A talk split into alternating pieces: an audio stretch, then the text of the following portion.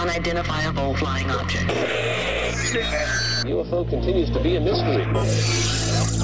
Wasn't alone in space. Sightings of UFOs. Something out there close enough to be observed. What could it be? It could only be one thing a UFO.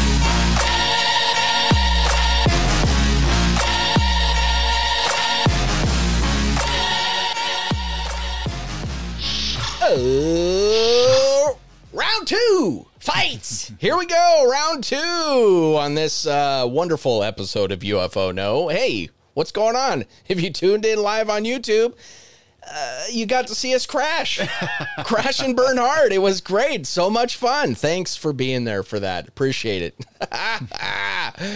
With me is Mr. C. What's going on, dude? How are you? Oh, oh, you know, just another day. Just another day. yeah, man. Yeah, crazy. We got crazy. a hell of a show, though. Yes, is a good we show. do. I'm so excited. Welcome, everybody. UFO No, the show, uh, the break from the propaganda, the bad news, the treasonous politicians. Time to get elevated, and we're going to talk about alien races, baby.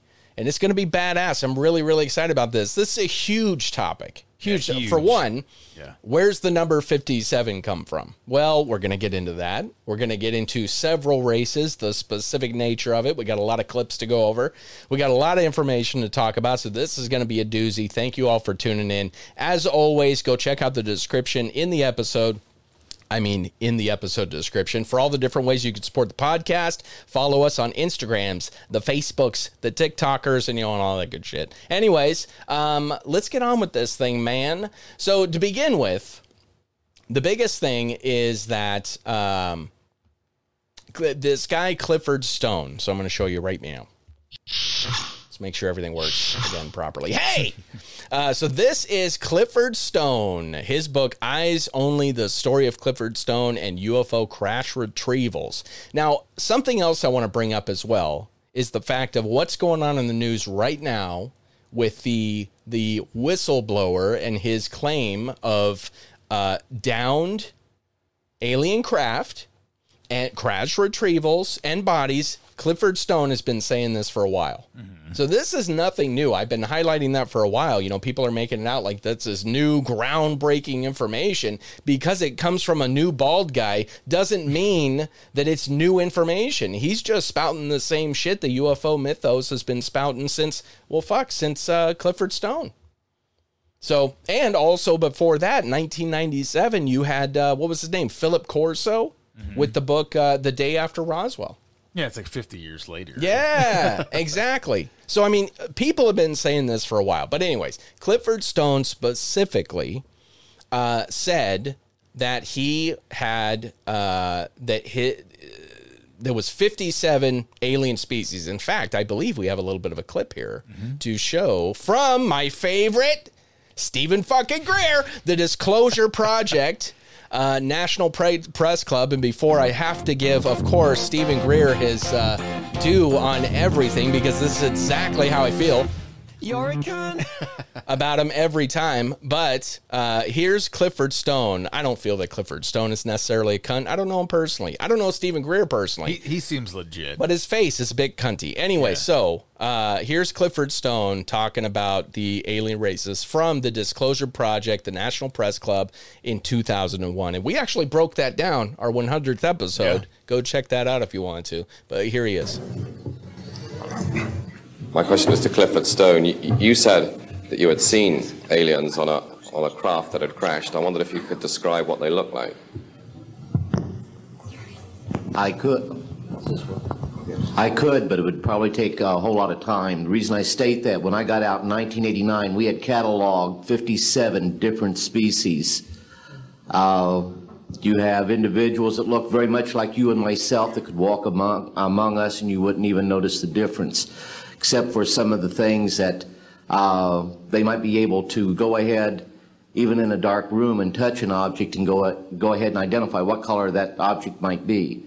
They would have a heightened sense of smell, sight, uh, hearing. Uh, the uh, situation is that you have various types of what we normally call grays. We didn't call them grays in the military, but you had at least three types of the grays.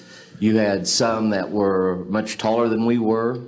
Uh, the unique thing th- uh, that I'd like to point out for the most part is that the entities that we did catalog were in fact humanoid. Now, this created a situation where the scientific community was trying to figure out why that would be the case, because you would expect that if life evolved on other planets, that they would take on some type of other uh, being, so to speak, not necessarily look humanoid bi- bipedal such as we are. But apparently, we got quite a few of the species out there that are humanoid in appearance. and that's basically his whole thing, right? So so he gave us a lot there. He gave us a lot there about the 57. What I find very interesting about that, and this is uh, I have some other clips about this as well, is the idea that how many of these are humanoid. That's always been my question, and like he said, a lot of the scientific community is asking this as well: is why are they always humanoid? why aren't they so out there? Like my biggest thing is why aren't they magical in nature? Why aren't they more angelic? You know a lot of the the alien claims they are angelic. A lot of them uh, but you know wouldn't it be if they're so far advanced and all that wouldn't they be from some other race and so I, I like the one thing I like about his testimony is he doesn't even try to explain that. He's like, we don't fucking know why they're all humanoid. We're trying to figure that out as well. But they seem to be all humanoid. So, you know, anyways, that's Clifford Stone. And that's where a lot of this stuff starts is him. Um, and again, he's got all this, you know, from his book. Uh, and there's a lot to this. I mean, you know, he goes through his whole you know his career as far as you know he was a sergeant clifford stone you know he's born in 1947 who gives a fuck? But he was in army intelligence non-commissioned officer. He was involved in covert operations that was related to ufo crashes and recoveries including the retrieval of extraterrestrials. And then it goes into the, what he claimed the 57 distinct species. Um, one of the things that he talks about of why is it on me only, dude? Jesus, I'm so selfish. Anyways, I can't get my poop in it. Look, we crashed and burned the first take. I'm having a problem. Okay, I'm having a brain It's okay, fart. here. I should be playing good, the keyboard. Good lord, yeah, exactly. you should any moment. Now. It's like the Letterman show, right? So one of the things that people say uh, gives his story credibility is his uh, alleged involvement in Project Moondust. And are you familiar with Moondust? I've heard a little bit about it, but See, me refresh too. my memory. Yeah. So what it was is it was uh, officially acknowledged by the U.S. Uh, and it was an effort to, as as they say, recover and investigate objects of unknown origin, including those related to UFO sightings and crashes. And of course, the whole thing is there's not very many details about this guy, Clifford Stone, his exact involvement in Project Moondust. He just says that he was involved in it. Mm-hmm. And the government says that it acknowledges that it exists, but I don't know if they necessarily acknowledge that they were legitimately recovering UFOs or not. Because still, with all this going on, the government has not verified what Grusch or what Stone have said about that they yes we do and yes we have beings. So I don't think that uh, they would verify Project Moondust. No. You know what I mean? Uh, so of course, with all of this stuff, another part of of Clifford Stone's claims is that he has a lot of witness testimony to back up these claims, which means he's got a lot of hearsay back to back up his claims, which is all well and good. But re- if we're actually going to, in my, opi- I'm an evidence guy. I gotta, I gotta touch and feel it if I'm gonna say it's real. You know what I mean? And so that's, I just am not seeing it. And that's with this, he, you know, a lot of his claims are pretty out there, like a lot of these things. But is he, is he telling the truth? There's a lot of, a lot of people talking about this. You know, there's a lot of people talking about the fact of, um, these alien there's a lot of alien races there's a galactic federation and there's there's uh there's there's all these civilizations that exist within this um this federation. So, And it's almost like a hierarchy. You know what I mean? yes, Some kind of exactly. a- Well, and I have, grouping. yeah, and I have a, a, a clip here kind of describing, giving a short rundown of these apparently 400,000 uh, a- ci- alien civilizations. This is from Gaia from uh, a galactic message from uh, a lady with a weird accent. yeah. Please. The humanoid races are the norm, being the most common ones. Taking humans as a base reference here, there are at least 400,000 civilizations in this galactic quadrant, with inhabitants Quadrant, of yeah. various Yes. races who would pass for She's humans. Ukrainian or something. Yeah, I don't know what she is. She's weird. Yeah. I don't know what she is. Quadrant. Each and every one of those 400,000 civilizations are different, with small physical differences, capabilities, or DNA, Capabilities. but all appear as humans.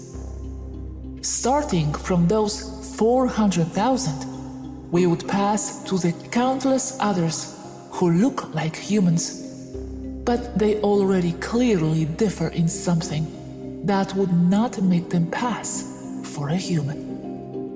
So that kind of backs up what Clifford Stone is saying that there's all these humanoid civilizations. Uh, something she says in another part of the video, and I'll link everything in there so you guys can watch uh, uh, the whole video for yourself if you'd like. The whole thing is about 13 something minutes. Uh, this galactic message that kind of breaks this down, but um, she talks about how humanoids, at least in our galaxy, are the norm not the exception. So, like, you know, instead of there being a wide variety of these, you know, um, non humanoid aliens that you would like, like Clifford Stone said, what a lot of scientists would expect. Like a jellyfish or something. Yeah. Instead, you get a lot of humanoid uh, aliens. So, along with this, she talks about. Uh, I've got another one here. Um, nope, that's not the one. She talks about. This is. Wait a minute.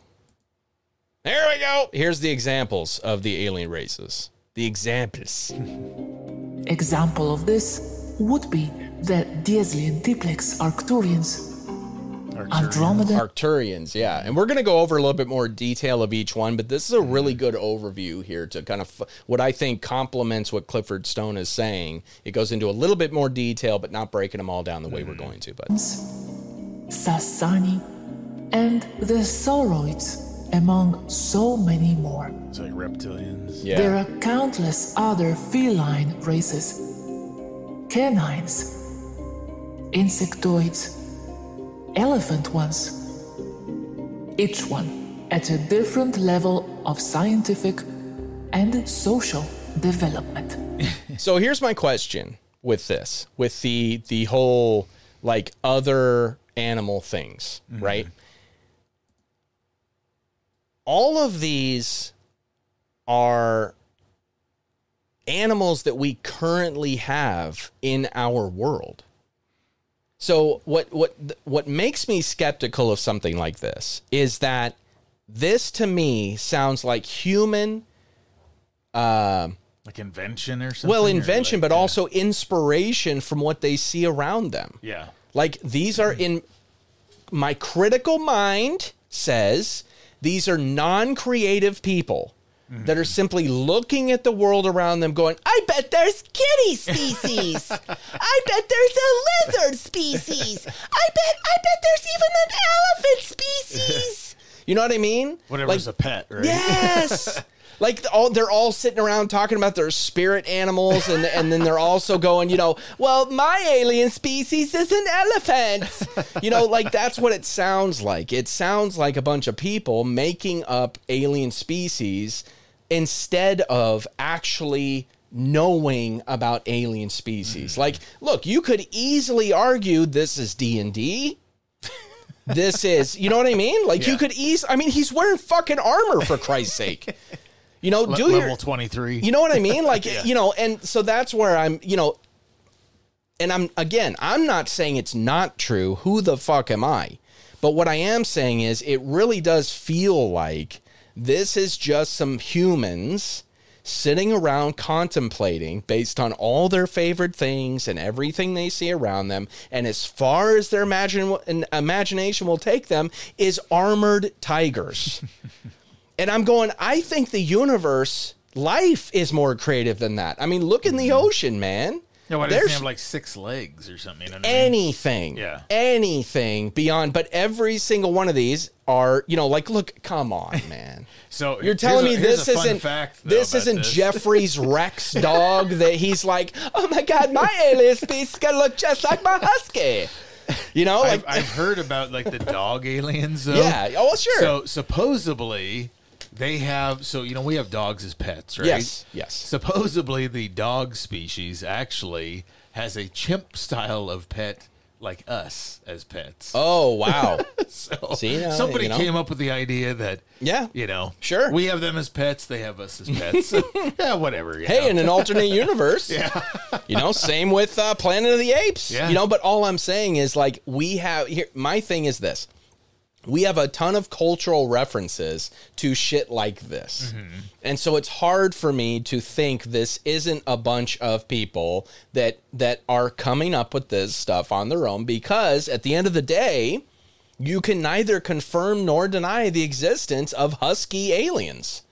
You know, you can neither conform, uh, confirm nor deny the existence of the gray aliens and all this stuff. So you might as well have fun with it. Wait, So I'm not against it. What I'm what I what I find odd is when people are like, "This exists," and here's where they come from, and here, you know what I mean. So, anyways, but but we'll continue to get into it because I don't want to like rain on everybody's parade. well, but but you know how the human mind works, like a camera, right? yes, So they're they're recalling something that they've seen. that's before, what it you feels know? like. That's Yeah. what it feels like. But anyway, she's got a little bit more here. Canines. Oh wait, no, uh, she doesn't. I skipped back. Anyways, so um, that's what I find funny about stuff like that. You know, and again, I'm not saying that they're not real. I don't know if they're real or not, but it just feels very human in nature. Like human imagination is at work. Human wants. I want a husky. You know, I want a dog race to exist. I want a kitty race to exist. I want to, you know what I mean? It's like the Napoleon Dynamite going, I made a liger. Damn it, Tina, eat your meatloaf. God. Tino, you know you fat lard. anyway, so um yeah, so that it just feels very much like that. And again, I'm not saying it is that that's the case. I you know, I don't know, and that's where I land on all this stuff. But I have to think that it feels very much that way. So look, all you people out there that are super into this, please send me your hate mail. Um, I want to believe 115 at gmail.com, 208 477 1288. Let me know that you hate me. you know, but I just, I'm, you know, I, I don't know how, you know, how this works. it just feels very human to me. But there is, um, before we get into the whole breakdown of all the different races, there is kind of this prehistory of what's known as the Galactic Federation that apparently all these alien races belong to. And there is a history to this that is um uh let's see. Well, uh, uh-oh. Well, a lot of the, a lot of the uh, insiders talk about this too. You know, Yes. the ones that have been out, the twenty one and back, they're like, oh Yes. yeah, we've been to like Corey Goode talks about. Oh, I was at the the Federation meeting or whatever. Yep. Yep. And you can argue. There's a lot of people that argue, and of course, I always have to play the other side. There's a lot of people that argue about Corey Goode's uh, reputation and uh, and uh, authenticity. Some of the things he he said was true. He's come out since under oath and said they weren't true. That he made them up. So, however you feel about that.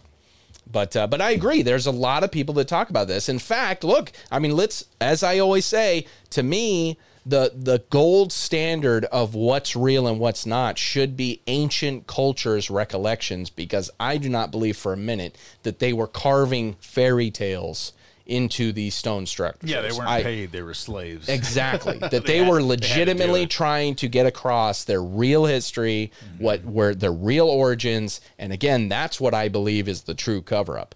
Um, so, in many, many ancient cultures, this idea of multiple races, star races, and star gods, and you know all that type of stuff was real. So again, you know, my one side of my brain says it can't be true, and then the other side says, yeah, but these ancient structures depict this type of history. Um, so this is the Galactic History's Orion Wars, and this kind of goes into a little bit of um, what kind of how these races got started, right? A lot of this stuff Yeah. comes from Orion.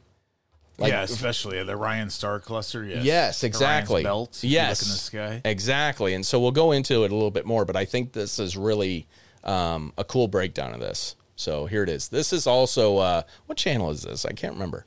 I always forget to do that. Roger Stack.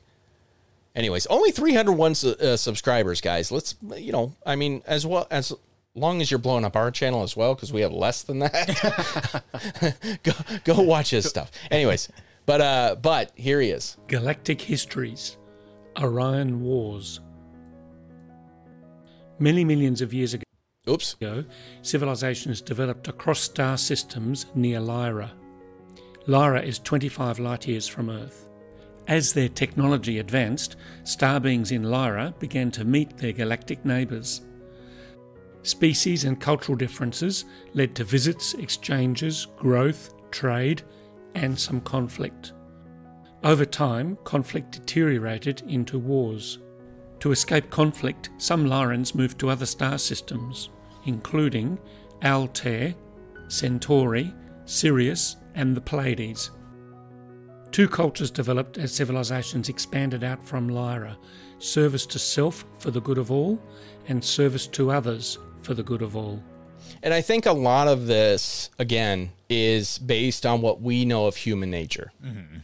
So maybe not necessarily alien. Again, those types of things like attributing human human like traits, you know, selfish and not selfish. We have no idea how our consciousness works, let alone how another species consciousness is going to work and how their their view of right, you know, good from evil, right from wrong. So I feel like there's some assumptions there about, you know, how they came to be and like what their motives were. Cuz we do we really know?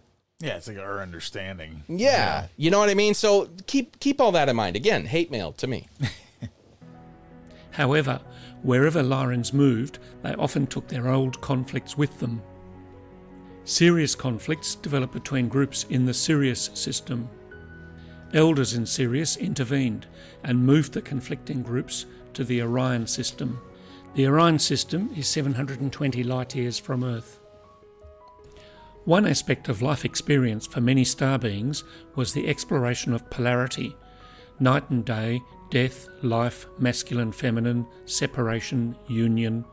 I also found that very interesting because they're basically complete opposites. Yeah, it's a duality. Yeah. You know? And so I find that very fascinating because duality exists in all of the universe, in everything. So that right there, you know, that to me grounds it very well in reality because the whole universe is built that way. So I can see how two cultures would separate based on that. So again, you know, I feel like some of this is accurate, but some of it is, uh, you know, a lot of assumptions.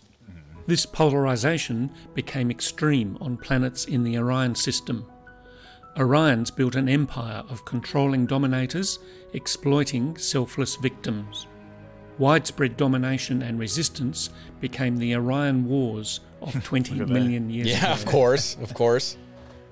The Orion Wars lasted for eons and had many similarities to the early Star Wars movies. Yeah, see that is what is really fascinating is is you had mentioned before we went on the air that George Lucas actually got a lot of his inspiration, I believe is what you were saying. Yeah, he, he basically said there was an empire that Yeah. he took from this idea that they were fighting against this powerful empire. Yep. There's a rebellion in the star cluster. Yep. And they you know there was the free races Yep. and then there was the enslaved races. Mm-hmm. Yeah. Far away from the Orion conflict, Pleiadians had developed harmonious, loving civilizations.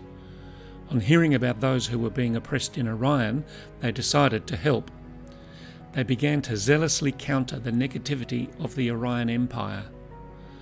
The Empire struck back, destroying a populated Pleiadian planet. The Pleiadians withdrew. In remote locations, the Orion resistance grew with spiritual perspectives and practices. But any force was met with force, resulting in a stalemate. Non physical beings from Arcturus and Sirius offered holistic healing energies to Orion. A spiritual leader appeared to remind the Orions they were sovereign spiritual beings. Over time, the victims became more empowered and the Empire lost influence. Eventually, millions of years ago, peace was established across most of the Orion system. Orion and Lyra became founding members of the Galactic Federation 7.5 million years ago. So that time frame, that uh, that that timeline, seven and a half million years ago, that's crazy, man. That's 'cause crazy. that's, uh, like the Earth.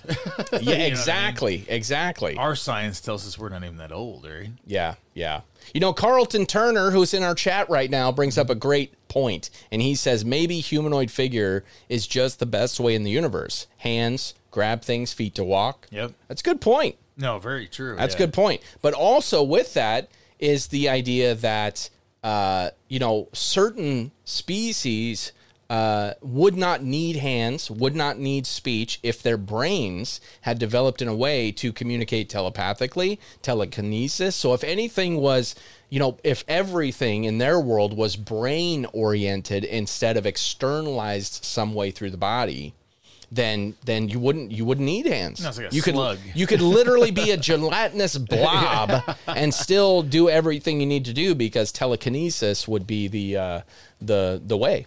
But eh, but that you know the reason I bring that into you know a little bit of a long clip there, but I, I think the reason why it's important is it breaks down a few things. It breaks down the different some of the main what I would say the primary races that were developed out of this, and and also the a little bit of the prehistory to explain like the duality thing and and some of the some of the commonalities of races uh, to again back up the fact that humanoid mentality this humanity aspect of emotional and things like that could be the more common way in the universe. You know maybe consciousness the way we know it as hum- humans the reason why all these other species are very humanoid is because perhaps the consciousness that creates something like us, humanoid like us, is prominent throughout the universe. So maybe Yeah, it's in- in its image, right? Yes, yeah, because the whole thing is like,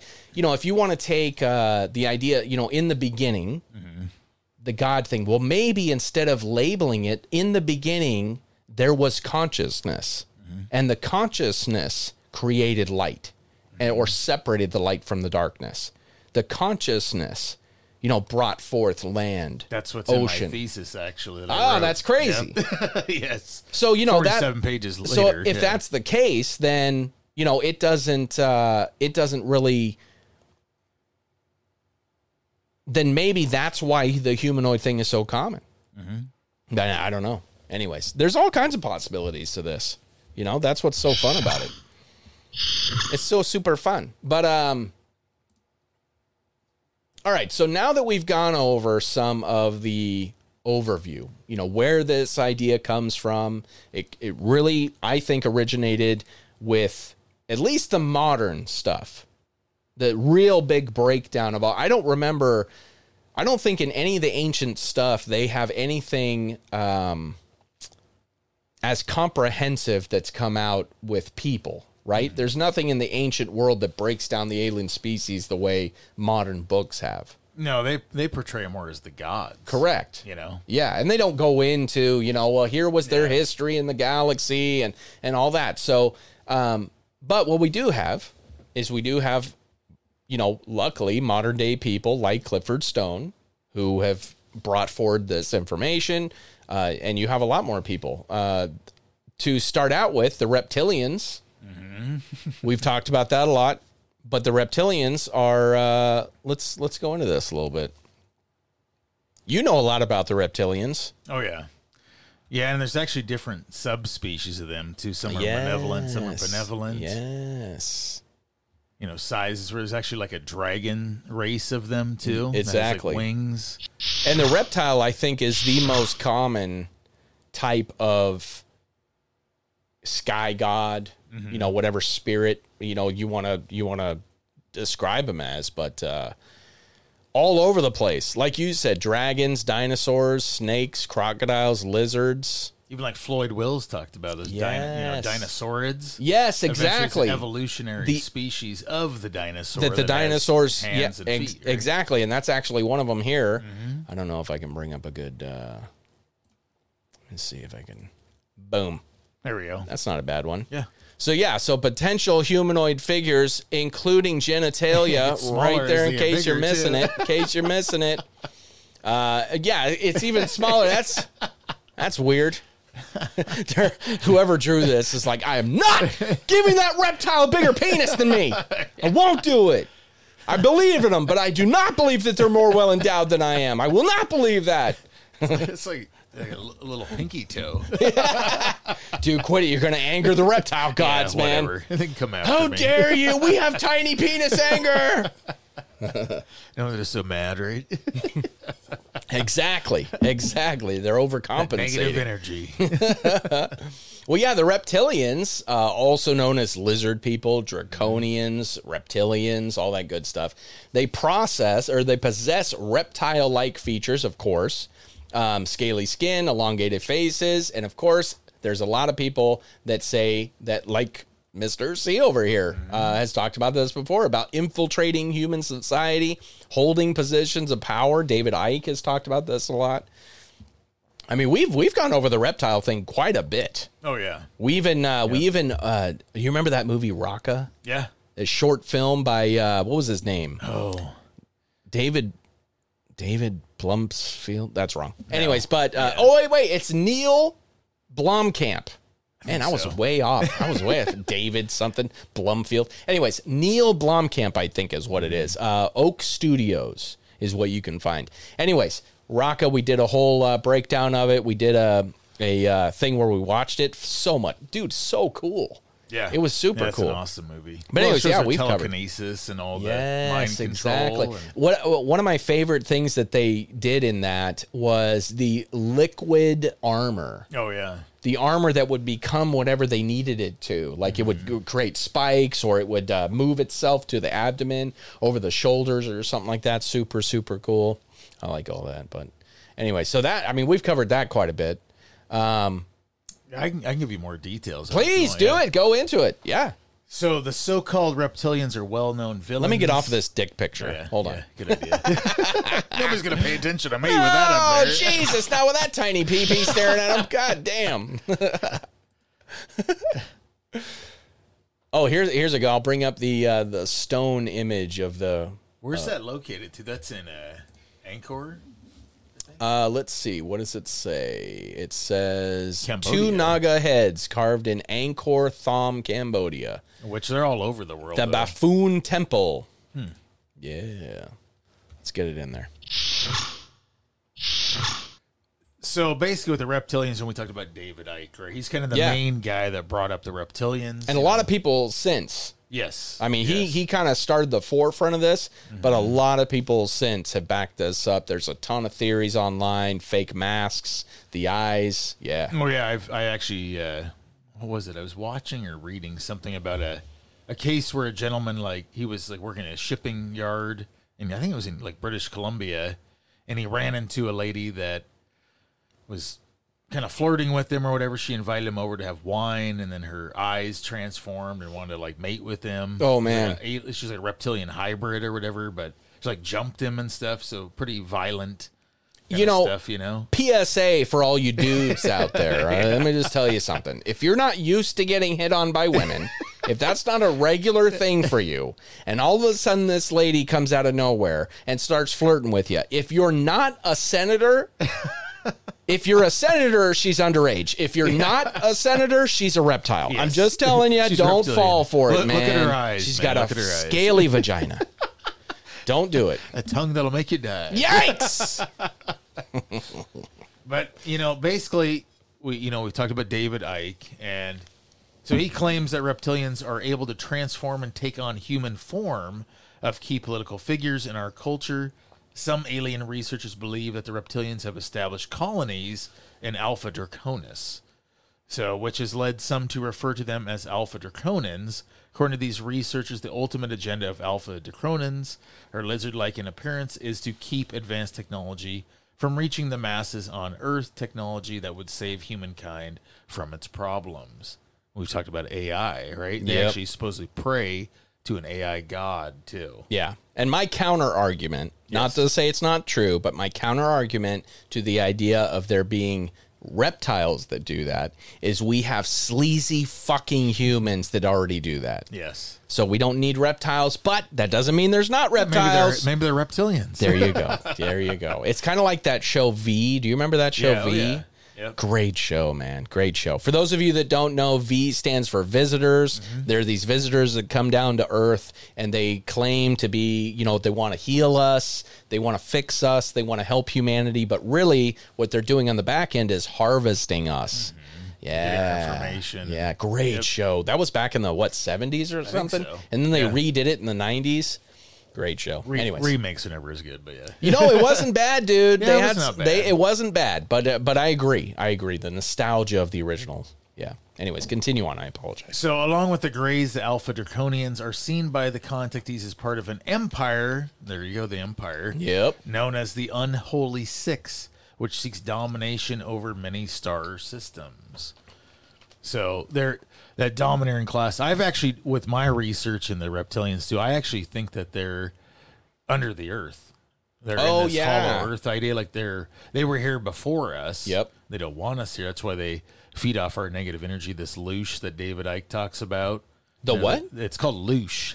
is what it's called. What's the loosh? So it's a negative energy. So Oh. with all the ideas of depression, anger, anxiety, Oh, they I see. feed off of that negative. They're negative entities. So, and that's what they call it is loosh. yeah, it's loosh. Yep. Weird. Yeah, weird ass name. I know. That is a weird kind of ass like name. douche, but loosh. Yeah. Maybe it's a loose douche. Mm. But that's kind of the backstory of the reptilians for you, though. a little bit, so. Interesting. Yeah, yeah. And again, I mean, we've gone over numerous aspects of the reptile thing. It'll continue to come up because it's super interwoven. That's one of those things, like I talk about, you know, secret government uh, conspiracies that which aren't conspiracies. Things like Operation Northwood. That's why all of these things are connected because it's it, uh, all goes back to control. Yeah. You know, that's what it's all about. And the reptile's a big aspect of that uh, that facet of the reptilian races thing is that they're involved in humanity very directly. That potentially, as you said, they don't come from space. They actually come from Earth. They've been here on Earth for a long time, and they've been working behind the scenes for that long. Yeah, to do for this. control. And a lot Yes, of the, exactly. the idea of the elitists, too. They're part of this order of the dragon. There's a lot of things in history that have been let out there, too. Yep. Yep. Exactly. Yeah. And there's there's a bunch. I mean, there's a whole bunch. I mean, like we, uh, you know, another one that we talk about is the Nordics, the Nordic aliens, and I think we have a little thing on that as well. Do we not? Look at that, more peepees! Jesus, this. Wikipedia is going nuck with a peepee. They're all the same size, though, which is weird. That's yes. In that case, they're all the same size because they're like they're humans. We're we're definitely gonna. Yeah. Uh, and I thought I think I have uh, no, I don't have anything. I don't have any clips on the Nordic. The thing with the Nordics, uh, this was another one I believe with um, Clifford Stone. If I'm not mistaken, was he the tall whites guy? yeah. He I- was, I believe yeah. so, yeah. Yeah, He- so he was basically talking about them as well, Mm-hmm. uh, the Nordic aliens. And uh, they're described as being six to seven feet tall, which again could be human. Uh, long blonde hair, blue eyes, fair skin, the Aryan race. Sounds like Thor. yeah, right. Oh, very true. Yeah, very true. Nordic mythology. Yeah. Um, George Adamski, credited for being among the first to claim contact with Nordic aliens in the mid 1950s. Oh, it's George Adamski. Really? I didn't know that. So apparently, George Adamski, Polish American author, met with friendly Nordic alien space brothers, claimed to have taken flights with them to the moon and other planets as early as 1950. Wow. So is that who Valiant Thor is? Is he a Nordic then? I wonder.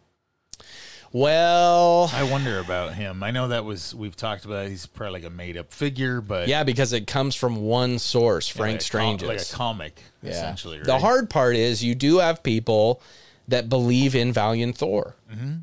And as we've talked about, you know, with the nature of belief, uh, that means if you, it, you know, if you, if you believe in things like quantum mechanics and you believe in the concept of, uh, of, you know, the mind shapes reality, then in those people's reality, Valiant Thor is real. My concern is that we can trace back exactly where it comes from. Yeah. There is zero reference to Valiant Thor prior to Frank Stranges. And uh, you know, I, I broke down on a on a separate episode, Valiant Thor and Frank Stranges. I broke down how um, I the whole book, you know, Stranger in the Pentagon went through the whole thing.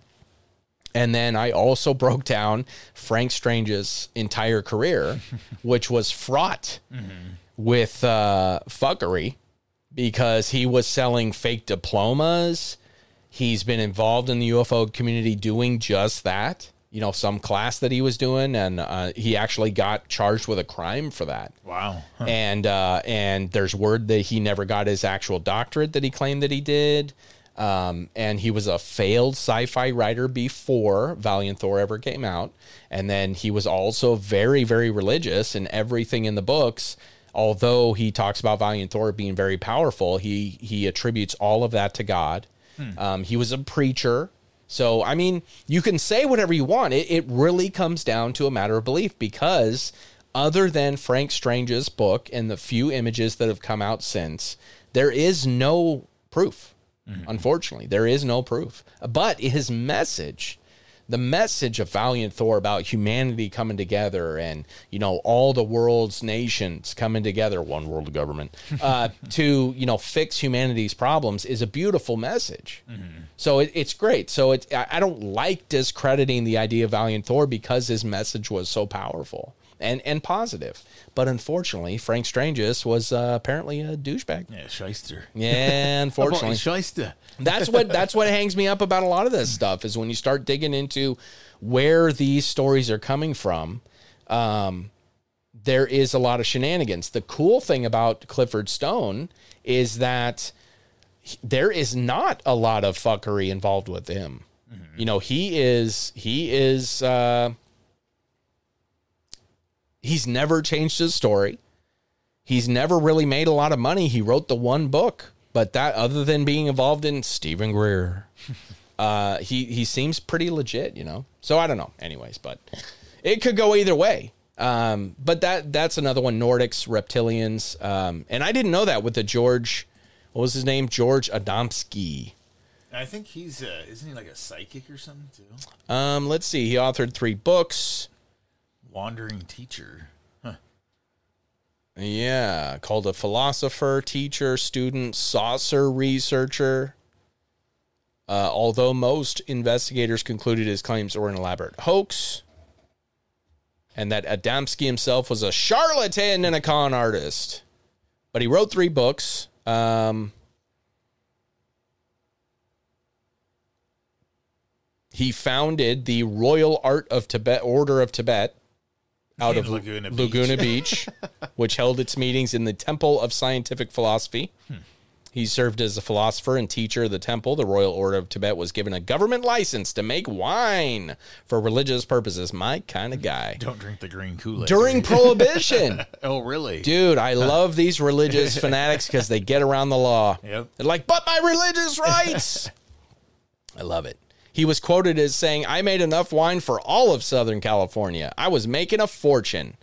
So, you know, take it as you want. But, anyways, but, you know, either way, um, he got involved after a meteor shower in 1946. Some friends claim that while they were at the Palomar, Palomar, Pal- Palomar, whatever, Gardens campground, they witnessed a large cigar shaped mothership And then in 1947, he took a picture of what he claimed was the 1946 cigar shaped mothership crossing in front of the moon over Palomar Gardens.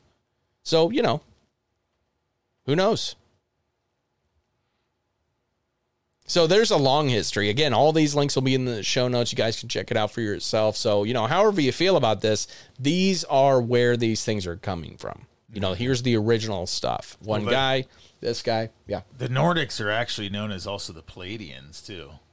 Oh, are they? Yeah. yeah, well, so that, they have that we're leading right into the cross-reference. Pleiadians. Yep. Yeah. In fact, the whole thing about Pleiadians is actually really fascinating.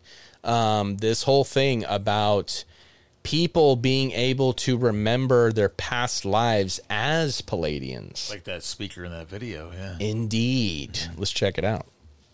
Oh, I'm already there. People who feel that their DNA has been activated to have a conscious memory and association as being Pleiadian themselves. Yeah. Do you think that's so? I, when I'm watching this with you, and you Yeah. think that's like the idea of a star child? Then Well, yes, I think so. So there's a lot of these things about star seeds. You know, mm-hmm. people are star seeds. And look, I mean, here's what it comes down to. I've had several conversations with people, not on the show. I do want to have one on the show.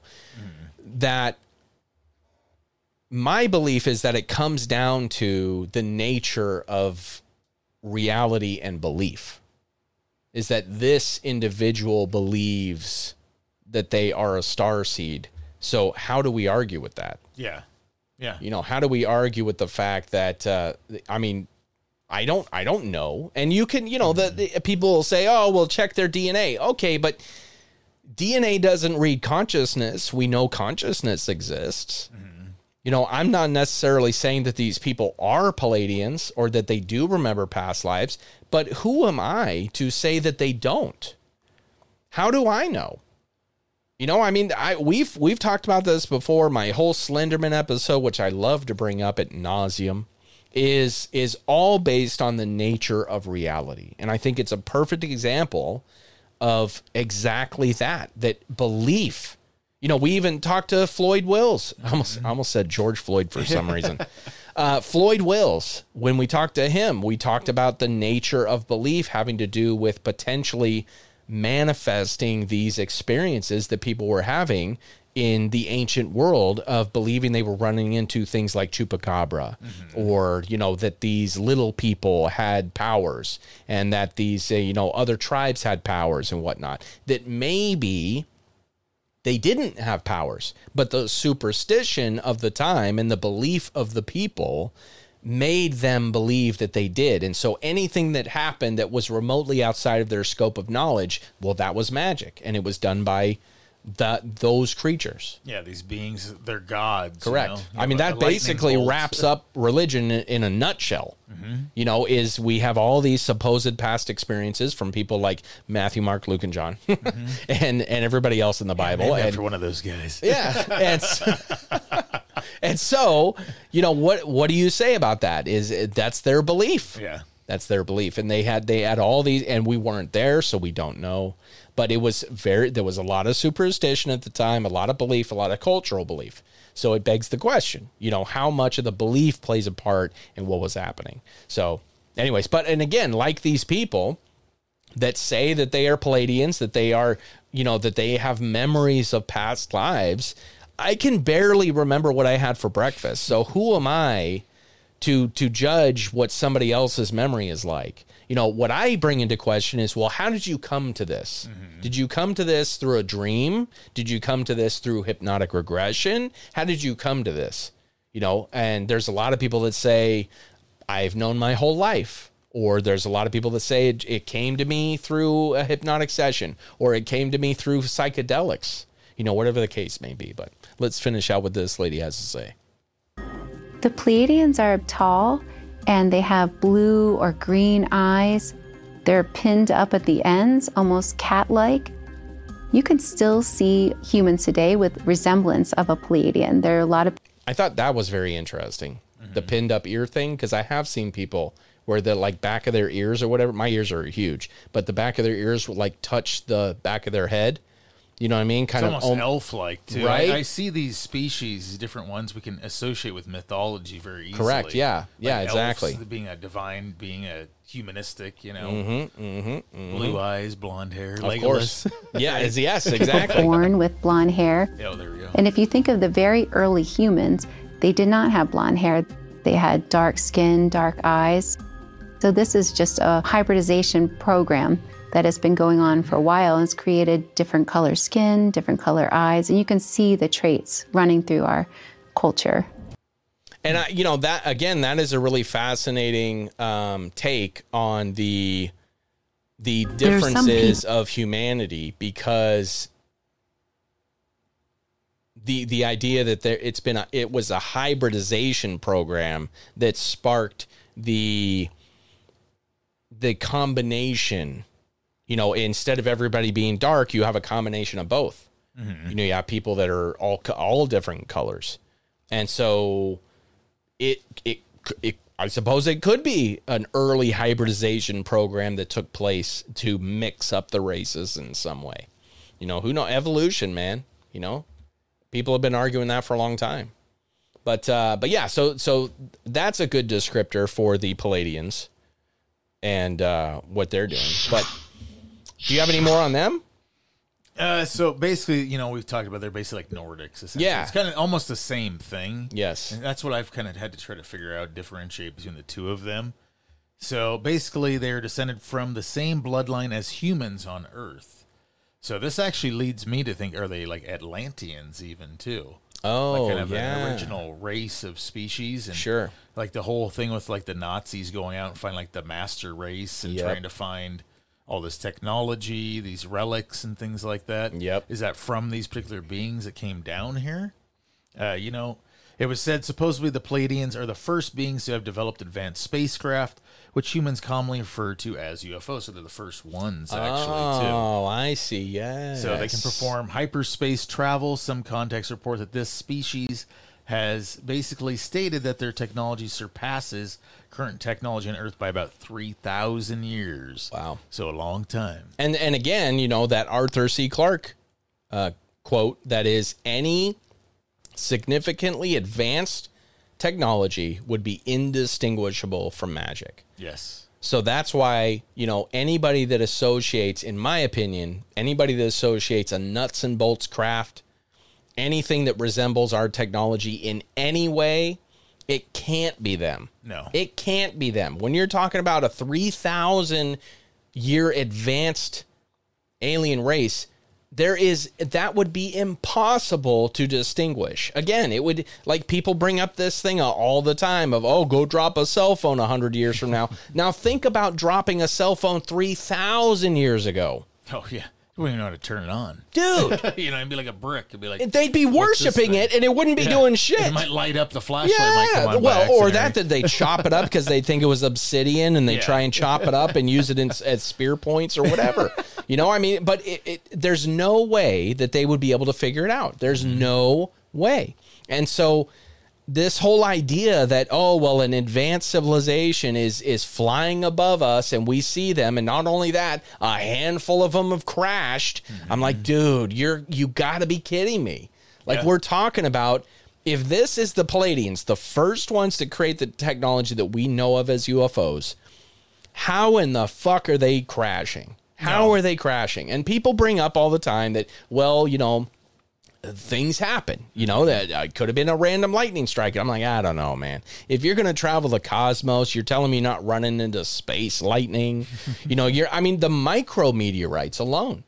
The, the fact that we know that micrometeorites, they're like millimeters in diameter, just tiny, tiny fragments of debris flying through that are flying at what, 17,000 miles per hour?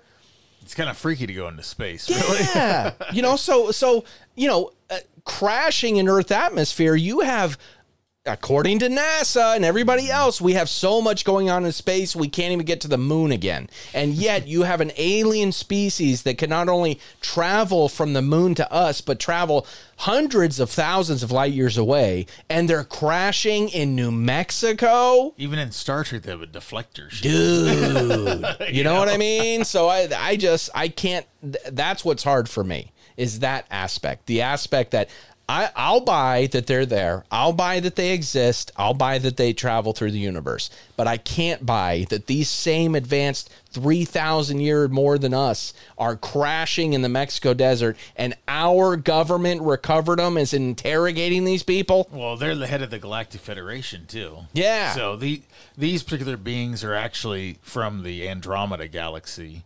Oh, okay, that- which that is the next closest to yeah, us, when right? Yeah. Part of the Andromeda, you know, I think it's called the Council, actually. If I remember. Oh, right. okay. Yeah. So yeah, they're often quoted as uh, by contactees as saying that they are extremely angry about the environmental destruction on Earth. It is also believed that the Pleiadians took in the Lyrans. Remember when we talked about that in Yep. the first yep. video? The history of the Galactic Yep. Federation. Yep. So refugees from their planet. So they're a helper species. Yeah. They're, they're the you know benevolent ones essentially. See, I'm always so happy when what you bring to the table complements what because we didn't look through this shit at all No. together. Like I didn't look No. at his shit. He didn't look at mine. He was like, I'm gonna reference this, and it just Yep. like fucking yeah. Anyways, I love That's that. fucking team. Yeah, man. Indeed. But uh yeah, man, I it's uh it's crazy. I mean, I I want I I want to believe in the Pleiadians. I want to mm-hmm. believe in all these races. That would be super cool if it if it was true that, you know, they're the more evolved of the races. They're like the ones that have the Force. Yes, You know what I mean? exactly. The like Jedi the- they're the- aliens. More like the Jedi aliens. is what I Yes, see, they're all you know? white. Yep. Albino, come on, guys. Oh, so funny racism. Anyways, but yeah, it's um, what do you what do you have? I'm sure you have more on the Pleiadians, do you? Uh, I mean, that's about it. I mean, yeah, that pretty well. yeah, they're Nordics, basically. Very, Um, hu- they're most human-like, the most connected to our species, yeah, essentially. The that's I tall get- whites, Yeah. yeah, whatever you want to call them, and that's the another hard part is you know you have so many different people that reference what seems to be the same thing, but they're referencing it in different ways. They're calling it different things. You know, that's what I say about with God. Yeah. You know, I call it energy. People call it God. They they label you know Yahweh, uh, Buddha. You know, whatever you want to call it. Um, but uh, but I think a lot of these things that people are referencing are the same thing from different cultures just mistaken identity or somebody doesn't hasn't read the other cultures and they just rename it themselves so yeah most common well and then we have the syrians not syrians as in syrians Yeah, but syrians how do you spell the other syrians Yeah. what are, is it spelled the exact same I- way because that'll be so. weird Like syrians Syria? Well, no, as a Y. Oh, okay, perfect. Good. I was. uh, so yeah, so we have the Sirians, and supposedly they originate from the Sirius star system and associated with advanced knowledge and technological capabilities, described as tall beings with humanoid appearance. Apparently, humans are short. compared to Yeah, I know everybody beings. else is tall. We're they're all all screwed. They're all Harlem Globetrotters. um, yeah, you know the other thing that makes me think about like um, the the differences of all this and and also how similar it is is they all are advanced knowledge. Mm-hmm. They're all technological capabilities, and it does make sense if they're a part of a galactic federation because it seems to be the prerequisite is that you are able to go into space. Mm-hmm. It seems to be so it makes sense, but at the same time, like there's not a single other race that's like just a little bit dumber than humans, but have also gone into space. You know what I mean? Like remember the Klingons? It wasn't like they were dumber than us. Just but angry. they they yeah, they were angry and they did like, you know, animalistic type things. Yeah. Yeah. All of these seem to be very um like again going back to the human humanity being pro- kind of projected on this is it reminds me of what humans aspire to be. Yes. they aspire to be kno- knowledgeable. They aspire to be technologically advanced. That's what we want. We know it comes with with uh, convenience because we we see it all around us. Technology has made our lives significantly easier. So it makes sense that humans would say Oh, I wish upon a star that I would get smarter and have the toys to be able to get me wherever I want and do what I want. You know, so it kind of makes sense that, again, that seems to me to be a very human aspiration. You know, not to say like every, I would imagine every race wants to be advanced knowledgeable and you know have technological capabilities but it just seems to be very human in nature again kind of going back to the similarities of the humanoid species and all that so.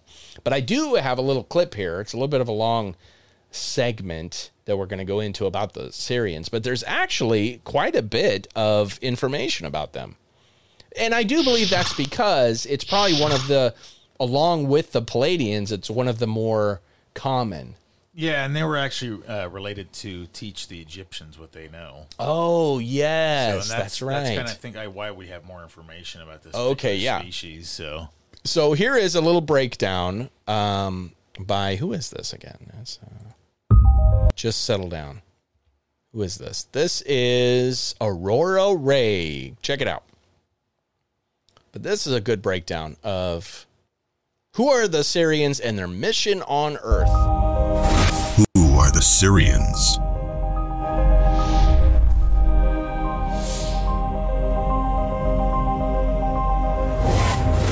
I meant to skip that. The. Sirians are a group of star beings, and their appearance is often associated with that of the constellation Orion. They are said to be the highest level of being, and it is said that up to 4% of the total population on Earth has some type of Sirian DNA. The Sirians are also So that's where so if there's if there is hybridization going on, it came from the Sirians. yes, that's why. Because apparently the Sirians gave the Egyptians like their technology and their medical knowledge too. Ah, yes. Okay. So also said to be the ancestors of the Native Americans. They are considered wizards and masters of the time. A Sirian's entire being is made up of past, present, and future. They live many lifetimes, from 1 to 11,000. They are a 11,000 lifetimes. So it's not 11,000 years they live. they come back. So they can be reincarnated up to 11,000 times. Mm-hmm. Holy shit. That's that's a lot. That's a lot. well, and imagine Die like every day kind of thing. Come back. Well, yeah, next day. imagine living to be like let's say 237 mm-hmm.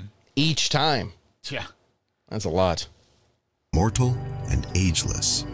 The Sirians live for eons and are apparently able to transcend space and time. Well, they would have to. They hold great wisdom and power. Sirians are pure energy and exist in all dimensions, And see, including that's another thing.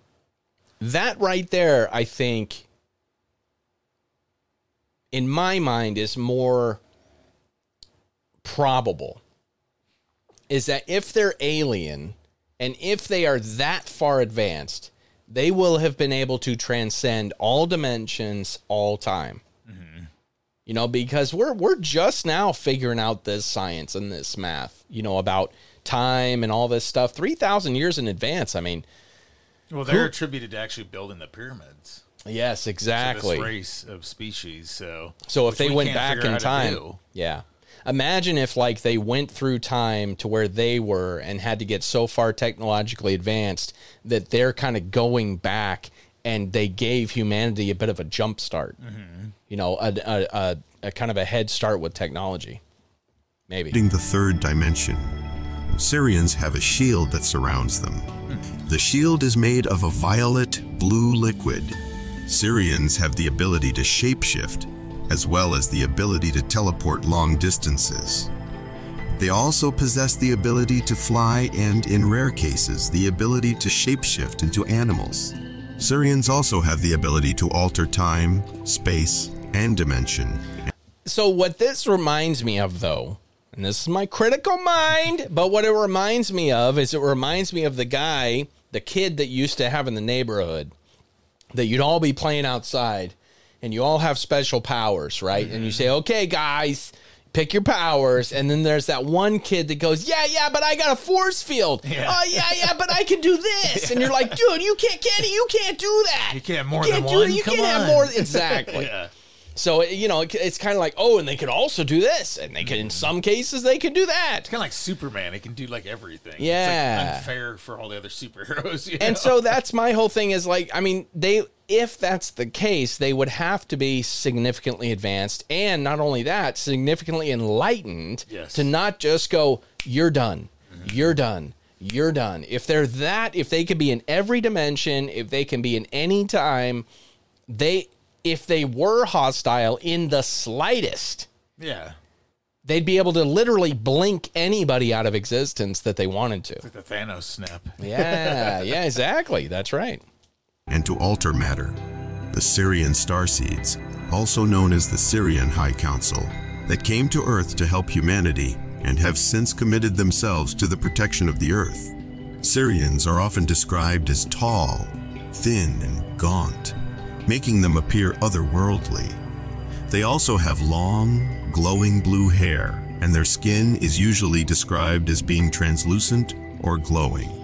The Sirians are commonly seen in natural settings such as deserts and forests. When entering the Earth's atmosphere, they sometimes use jet black spacecraft.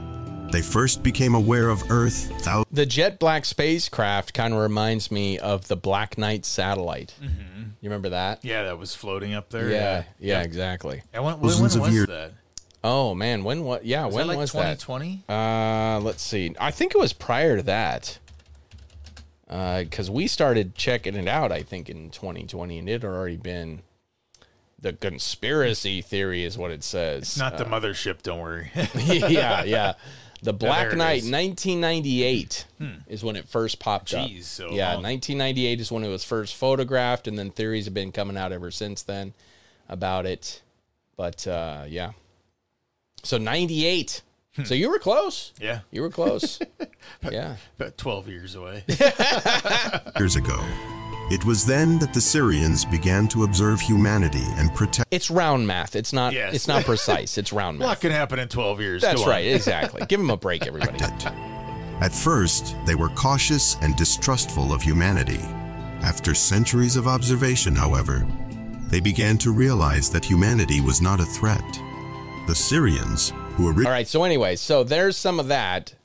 Uh, we went past a little bit where I wanted to, but um, so that gives a good breakdown of like who they are, what they look like, where they're commonly found, things like that. So then another part of this goes into the what their mission is on Earth, what they're actually doing here. I mean, that went into it a little bit as well. They're trying to help humanity, you know, and all that. Um, The Sirians taught humans many advanced sciences, including the sciences of math, physics, chemistry, biology, and medicine. They also helped humanity with the construction of various technologies, such as the laser, atomic you know, science. Kind of the thing that bothers me about this is it undermines the idea of ingenuity by humans, though. At the same Yep. time, That's what I've said for a long time. When when they, you know, people say, "Oh, well, UFOs have anti gravity," I say, "Well, humans have been studying that since the 30s."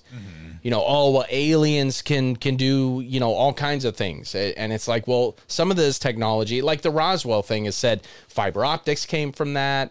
Um, uh, what is it? Um, oh, transistors came from that. It's like, well, no, we can actually attribute where this all came from yeah, from humanity, from actual scientists who put this shit together. Mm-hmm. So yeah, no, That's exactly. like saying Einstein didn't have any of his own ideas. yes, You know, exactly. math was all from these. yeah, these exactly. beings, Yeah, and that's and again on the other side of it, I also don't like to attribute hum, humans douchiness mm-hmm. to aliens. Yeah. You know, just like I don't like to attribute, and you're absolutely right. Humans have the capability, the ingenuity to do this, mm-hmm. innovation.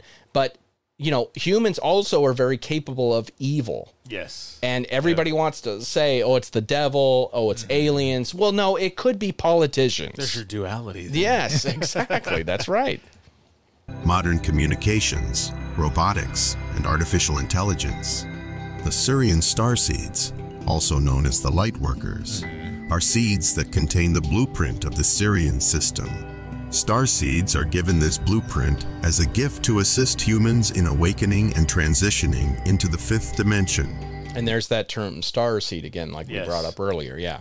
The Sirians call this the New Earth. They are here to experience this beautiful planet in the process of becoming a paradise, free from the tyranny and corruption that currently exists on Earth. The Sirians are opening many doors for us by their ongoing fight against the Cabal. Hmm. They have revealed their presence to increase our understanding of our cosmic family. The need for continued secrecy is diminishing because the Sirian's light will restore planetary freedom, abundance, and unity consciousness. So, something that I think about a lot is I know a lot of ufologists, a lot of UFO researchers, a lot of UFO believers, alien believers that believe this stuff, mm-hmm. right? The the Sirians that there's a, a race that's watching over us, they're waiting for us to become enlightened, and all this stuff.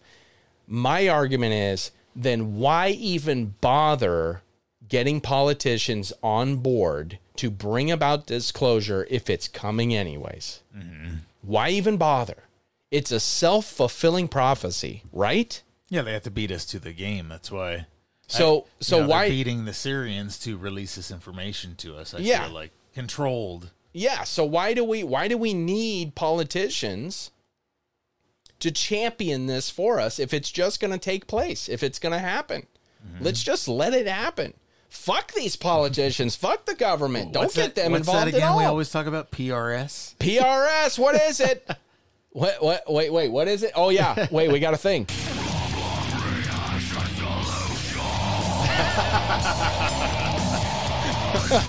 Problem reaction, Reaction solution. solution. That's right. Yep. That's right. So you know, and and so that's why I think okay, so why why even get the government involved in all? Let's just let this look. Let's all do our own thing, become enlightened.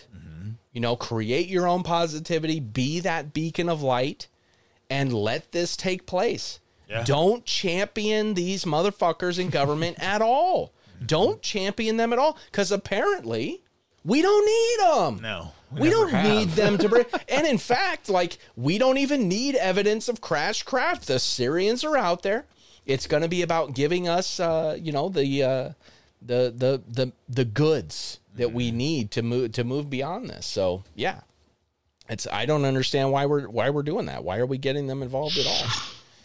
So I don't like it. I don't like giving the government money at all. And if this is the case, if this is the case that the Sirians are are on a mission to benefit humanity, give us the science, give us the technology, then eventually we won't need the government anyways because we've got this uh, watchful race.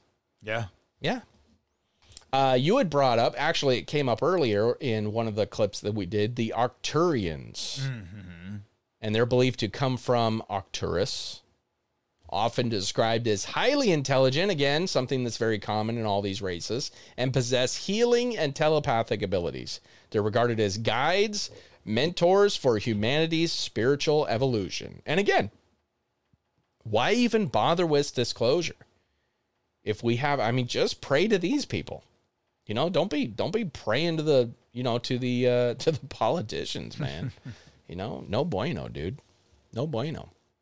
We have a a little clip about the arcturians. I don't even know if i'm saying that right. Arcturians? Is that Yeah, right? that sounds right, yeah. arcturians? Uh so here we have uh two parts. The most evolved alien species in our galaxy and the Earth's wardens, the Arcturians. The Arcturians are a group consciousness extraterrestrial race that is highly evolved like and come from the blue planet Yeah. orbiting the red giant star Arcturus in the Boötes I'm gonna let this go for a constellation. Arcturus is about 36 light years from our solar system. Astronomers have yet to discover the Arcturian solar system, which is around a system composed of Arcturus and Pleiades. Arcturians are a galactic civilization renowned for their ability to heal instantly. This is possible because they've grasped one concept. They know thoughts become things and have mastered the manifestation ability to do this instantly. Thoughts becoming things is a concept that humans are picking up on in the masses now. Products are entering the marketplace infused with Arcturian healing, and they are powerfully effective. The products are profound because the Arcturians have mastered the conscious That's mind idea of and the energy of manifestation then. Yeah, So that's what that comes down to. These beings apparently have trained or or basically teaching us the idea of manifest destiny, manifesting Yeah. what you want in your life, you know, That's right. creating things. Yep.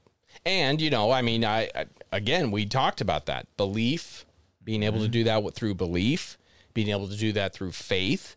There placebos exist. Yeah, big time. Right? So all of these things point to the fact that that uh, the human mind is very capable of forming. Uh, let's be honest. Let's call it what it is: an alternate reality in which you can not only heal yourself based on previous uh, research studies that have been done of people getting curative effects from placebos right? So we have all that. So so it, manifesting these things that's not a, any stretch of the imagination. You know, manifesting is real.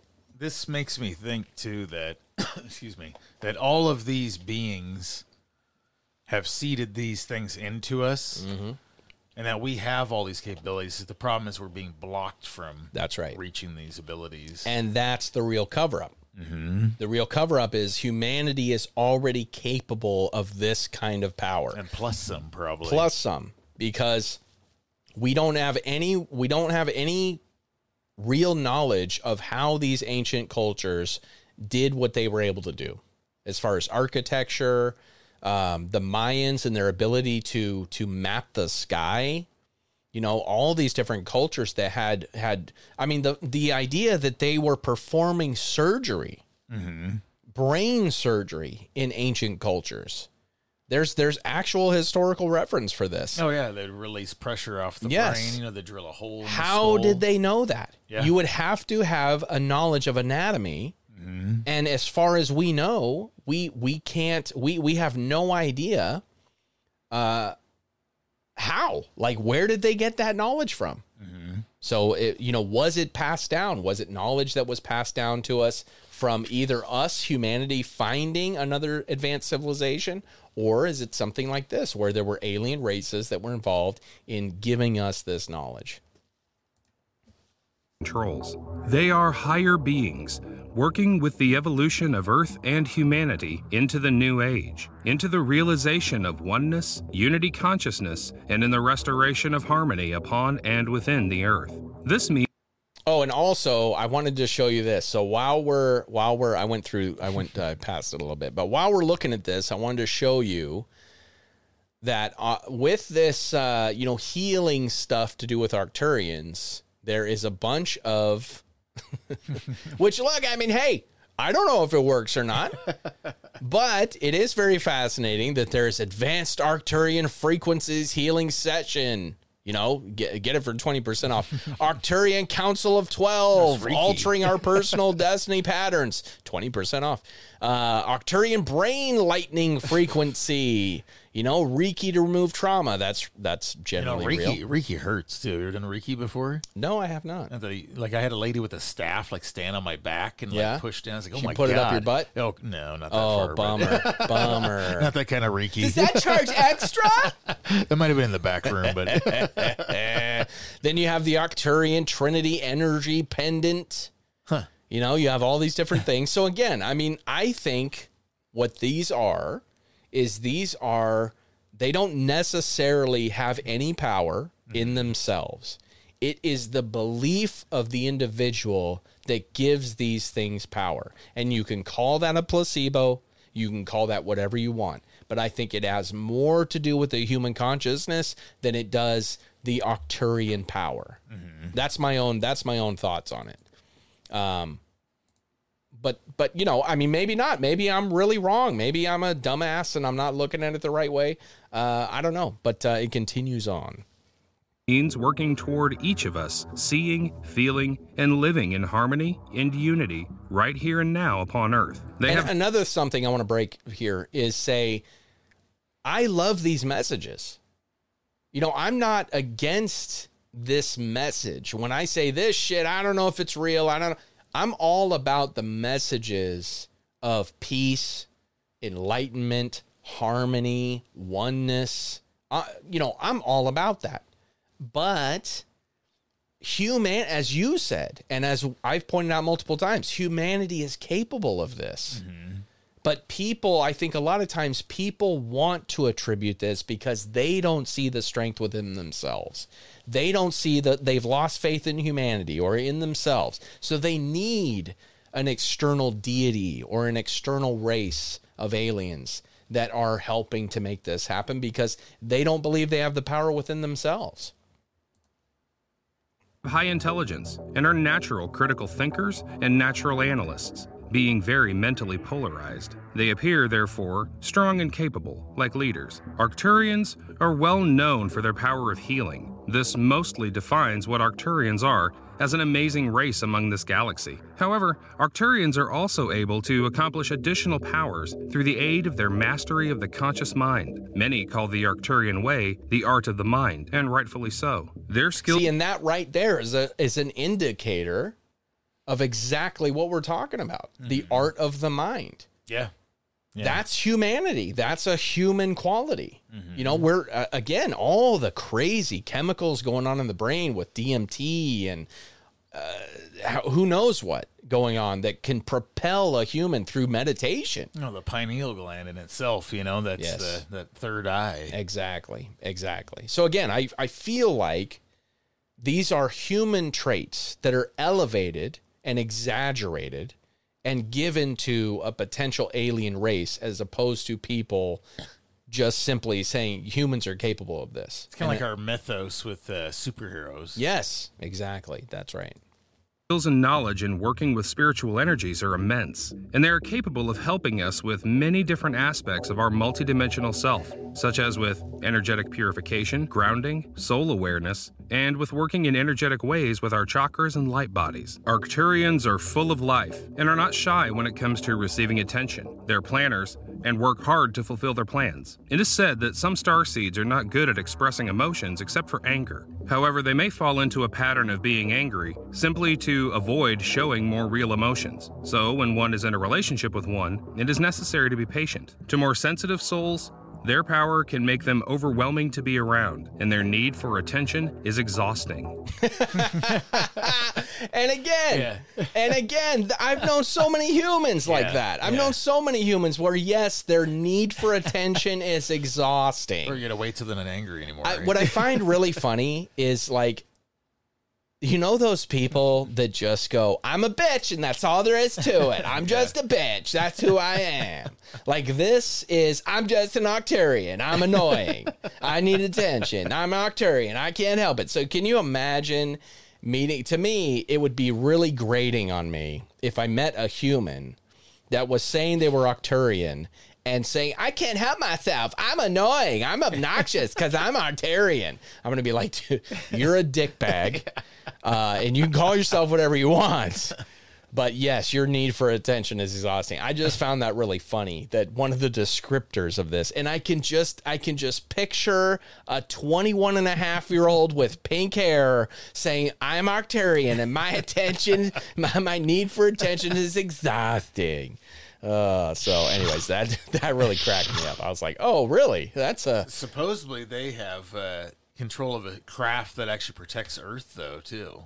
oh, really? The Arcturians? Yeah, they're they're oh. the one of the most advanced actually beings Okay. as well. Yeah. so they're protecting us right now, which is kind of see. That's what I get back to this kind of this superhero idea. You know, it's like what are what are we looking at here, man? Yeah. Well, and again, it's human nature. Mm-hmm. We humans have a really good habit, not good, a really bad habit that happens frequently of not giving ourselves credit. Yeah, You know, we want to externalize that power because we don't believe that humanity is capable of that. That I think is something that really separates the old world from the new world. Is the old world, even though yes, they attributed a lot of things to um, gods and whatnot, they still like they strived for greatness. You know, they people would monks would spend their entire lives trying to open up their their potential. You know, the whole idea of mages, you know, and things like that. And and anybody who knew medicine, it was it was about um, achieving more.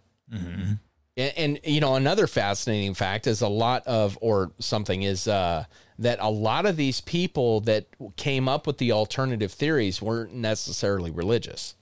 yeah. No, they weren't. You know, a lot of them were very scientifically agnostic or- based. yeah. yeah. And so they came up with these things and unlocked a lot of human potential because they believed in the power of humanity and they didn't necessarily attribute anything to gods. They didn't really even necessarily believe that. It's a very common thread is that uh, a lot of these people did not believe in, in higher powers. Well, and I, I have a theory about this too. That you know, if these beings they were influencing our genetic makeup or whatever, and we have parts of them in us too. Yeah. I feel like maybe we're actually very powerful, and they don't want us to find our true potential. And that's my That's number. reptilians, man. Yeah.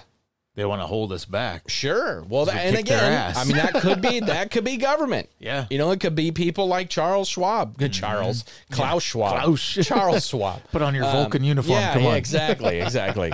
you would like the bugs. but uh, yeah, that's that's the the whole.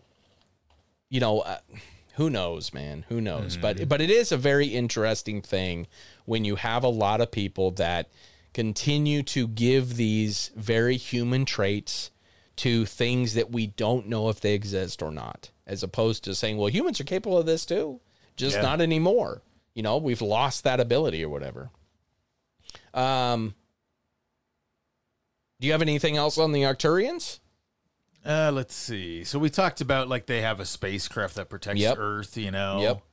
Um, their skin is said to be greenish color. Their eyes are large, almond shaped, like the Greys. They also said to sometimes have only three fingers. So that's kind of weird, huh? Oh. Suggesting a source for the saying "little green men," used by many people. So we've heard Oh, that that's the too. source. Is the Yep. Arcturians? Yes. Oh, Yep. wow. well, what's So- interesting though is they were also described as tall. Yes. So So very weird. So maybe they're tall for them for their race. Maybe, yeah, you know. weird, weird. I don't know. That's another thing. You know, it's hard to know because That's all cross reference. So uh, you know, a lot of this it's all kind of the same and different different wheel. right? Exactly. That's right. Uh, let's see. So okay, they can move between planets uh, at will without the need for a spaceship. Sometimes shamans consider the Arcturian or Yeti to be enlightened beings. So this brings in the idea that Yeti or these other other you know, Really? cryptoids that are part of this too. So they're So the Yetis could potentially be connected somehow to the Arcturians. So what I've kind of figured out from research in this, kind of like Sasquatch or Yetis, those are interdimensional beings. Yeah. that are kind of like time recorders or scientists for these other beings. Really? these Arcturians. They come in. That's why they people see them, but then they go away. There's no way to oh, capture Oh, a I see. Sasquatch because they're an interdimensional being that's coming here to record something Yeah. for them. Kind of like the reptilians use the grays, So they can portal out at any point in time, Yes. basically. Yeah. Yep. Yeah. Wow, fascinating. Well, and and again, who knows, man? I mean, that's that's. It, but it is interesting. I've never heard that before. That they were Mm-hmm. connected to the Yeti. Yeah, it's strange. Uh, All these Yeah. different. It's all intertwined. Yeah, like of course, of found, course it is. so- Mm-hmm. Yeah, I mean that's that's a common thread, of course. Well, then you know, speaking, of, you know, what we've been doing is we've been talking about a lot of these races that what are kind of came from within Orion, Mm-hmm. and so I got a little bit of a breakdown of what is going on in Orion, uh, the Orion Belt. What is going on? What are the traits and the characteristics of an Orion star seed? Is what we're going to talk about here. Uh, let me bring it in. In the book, The Prism of Lyra, Orion is described as an arena where an earlier conflict between masculine and feminine, service to self versus service to others, and negative and positive, was moved as a further attempt at integration. And if you remember our first clip that we went into, or not the first one, the one about uh, the Galactic Federation and all the kind of the history of the battle that took place and things like that, is um, they talked about the separation of positive, negative, masculine, feminine. It was basically all the opposites, as you had said, the duality. So that's what they're referencing here. The star Rigel was once inhabited by a blonde race that left to inhabit Procyon after the Greys invaded. It is now part of the Draconian ruled Orion Empire, aka the Unholy Six. Bellatrix is home to warrior reptilians. Hmm. Betelgeuse, the alpha star of Orion, is home to the underground resistance known as the Black League. There are long nosed greys that live there. There are positive Orionians influencing Earth. Orionians. it's like they took Oregonians. Yeah, plural, right? yeah, and just kind of take take the G out. Yeah. Orionians. Oreo. Orion starseeds have a thirst for knowledge and tend to be analytical and intellectual. Well, imagine that they're smartasses. so, um, that's kind of breaking down the different the the different planets, star systems within the Orion's belt, and like who's attached to who. And these are known as like the actual looking of the grays. Correct. The Orions. Exactly. Exactly. And so, really, I mean, that you know, that's there's a the hard part about the Orions is it seems to be that the Orions are a collection of different races, a collection of different beings, as opposed to one race. Like we've been kind of breaking down, you know, one race at a time, but the Orionians, uh, or Orionians or whatever, uh, seem to be a hodgepodge of other alien races. Yeah, it's kind of like if you're. American, you could be Chinese American, Yes. Native American. You Exactly, could be that's right. African American. You know what I mean? That kind Yeah, of thing. or an Orionian. and maybe the original species are kind of like the Native Americans would be like the Greys. Yes. the original. Exactly. That's right. And then we have this is kind of one of my favorite ones is uh the mantis Oh yeah, these are weird. Uh, because first of all, I don't like bugs. Uh, but this is a very interesting take from, of course, the best ancient aliens. In California, even. Yeah, and they talk about praying mantis aliens that supposedly abducted a young girl. Again, from the Ancient Alien Show. Covina, California, 1963. 17 year old Linda Porter awakens to find herself aboard a strange craft. From what she is able to recall later under hypnosis, a small Under hypnosis, keep that in mind. That's my linchpin right there that I don't like. creature that appeared to be a gray alien. Just there's too much fuckery with uh, with with hypnosis and hypnotic regression, specifically with aliens and UFOs, for me to completely just be like, oh wow, they unlock these genuine memories with, you know what I mean? So, anyways, believe what you want.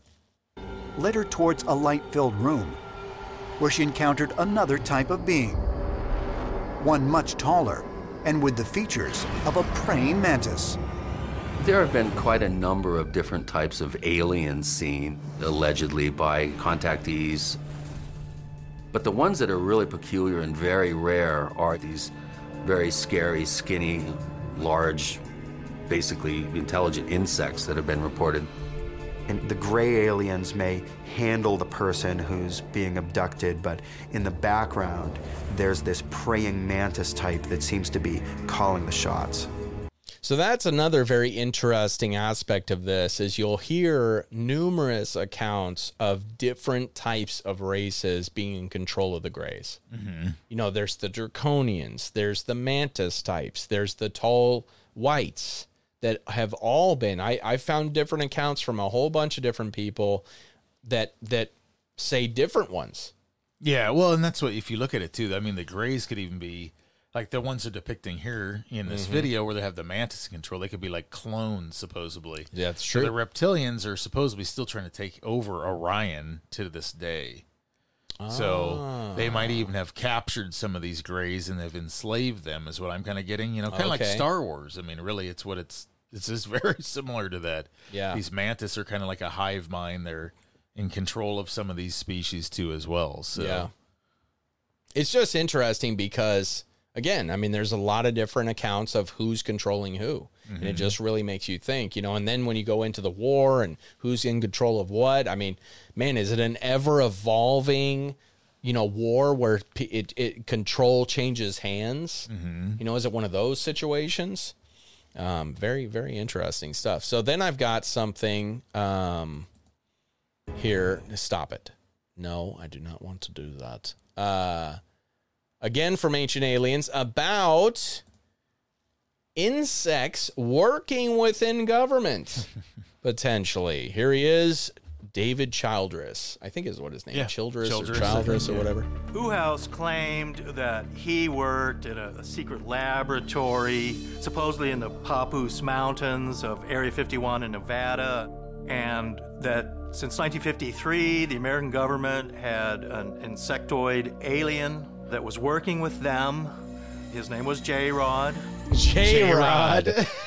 J Rod. Sounds like a basketball player. Dude, I, well, A Rod, A Rod Yeah, was a A-Rod. baseball player. So yeah, that that cracked me up. J Rod, the names. You know, that's again, it's like some of these things. Those are the little things that hang me up. Mm-hmm. You know, like either a that name was a, given to them by some douchebag idiot.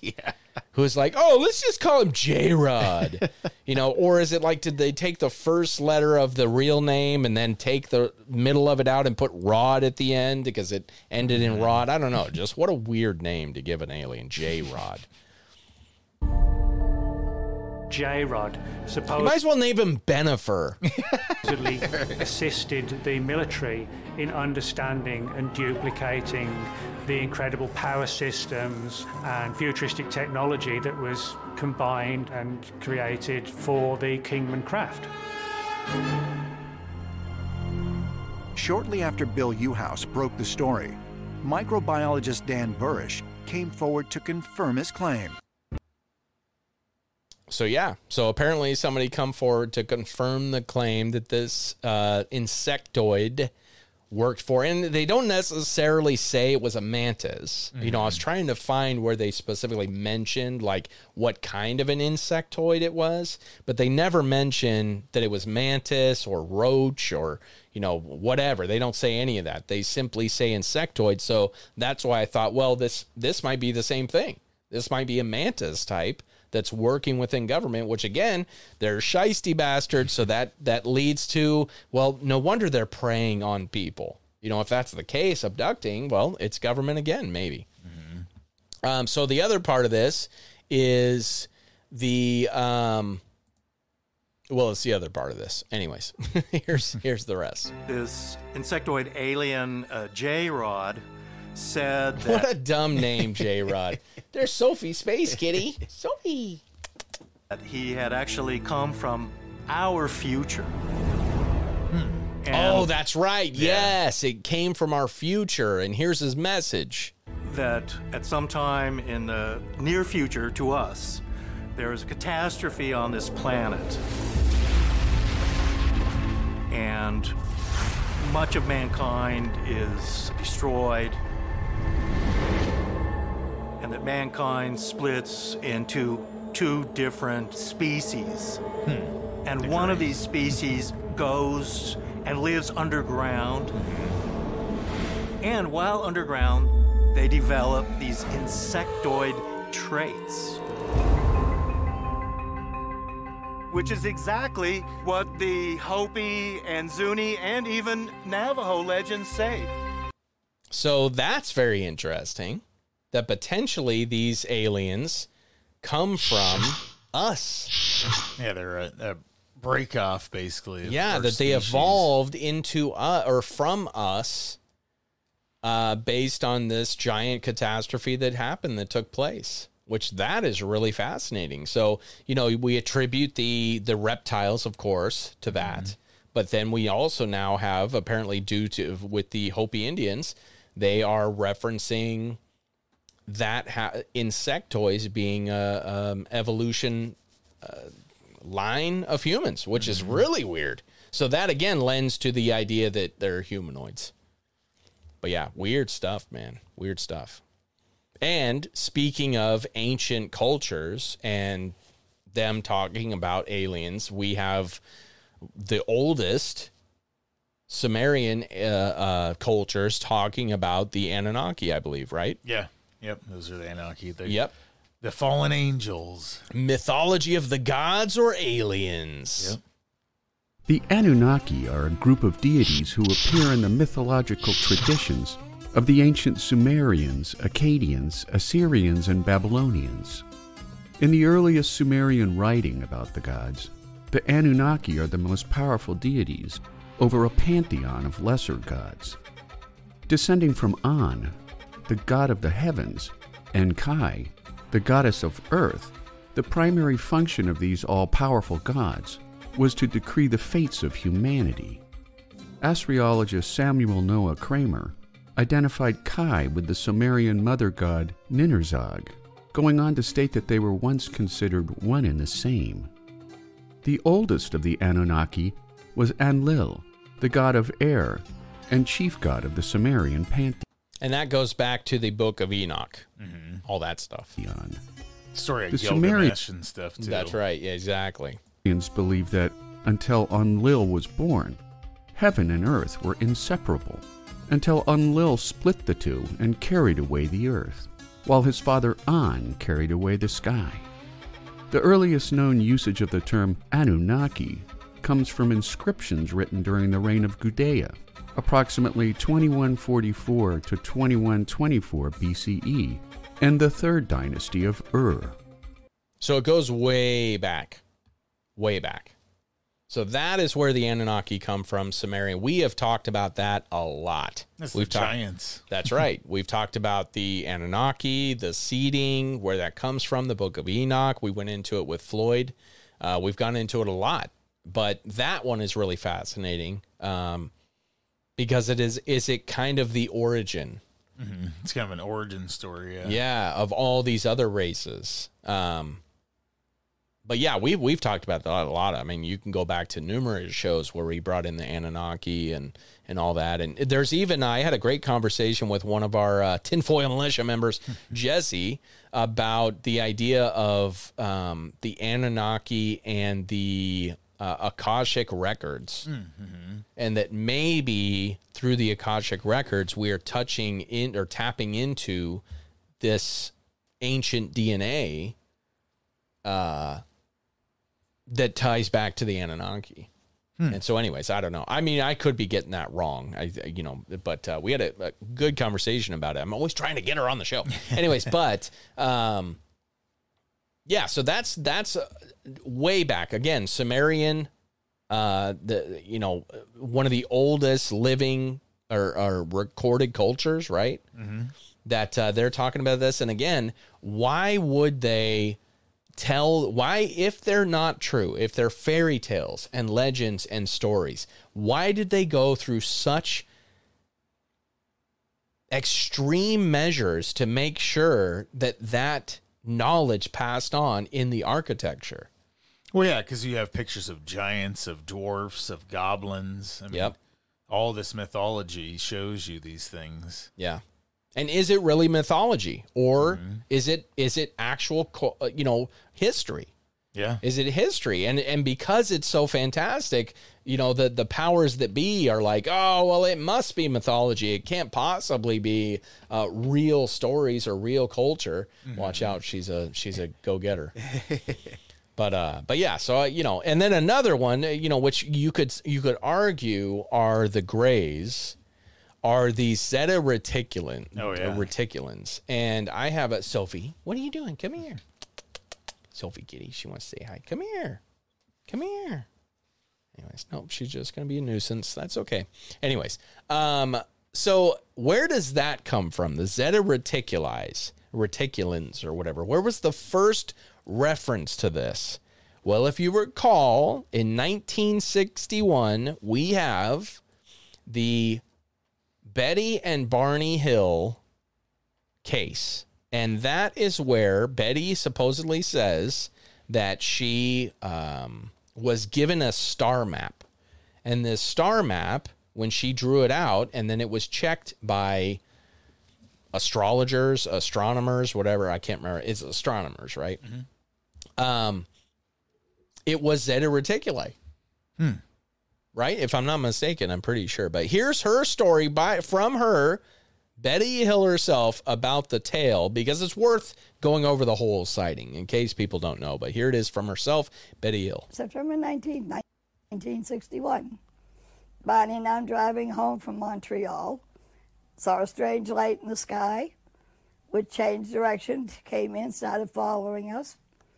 In an area known as Indian Head, it came out over the highway, stopped in midair, And No, Barney got out with the binoculars in an attempt to identify this craft. You know, the old fashioned straw hats that men used to wear, the flat crown and the brim? That's what it was shaped like. And then along one side, it had a big, big picture window. And it was had uh, dividers in it. And as he's looking up at it, and he could see people standing in the windows looking down at him, Not aliens, people. and the craft began to descend, and he had the feeling they were trying to kidnap him. He ran back to the car.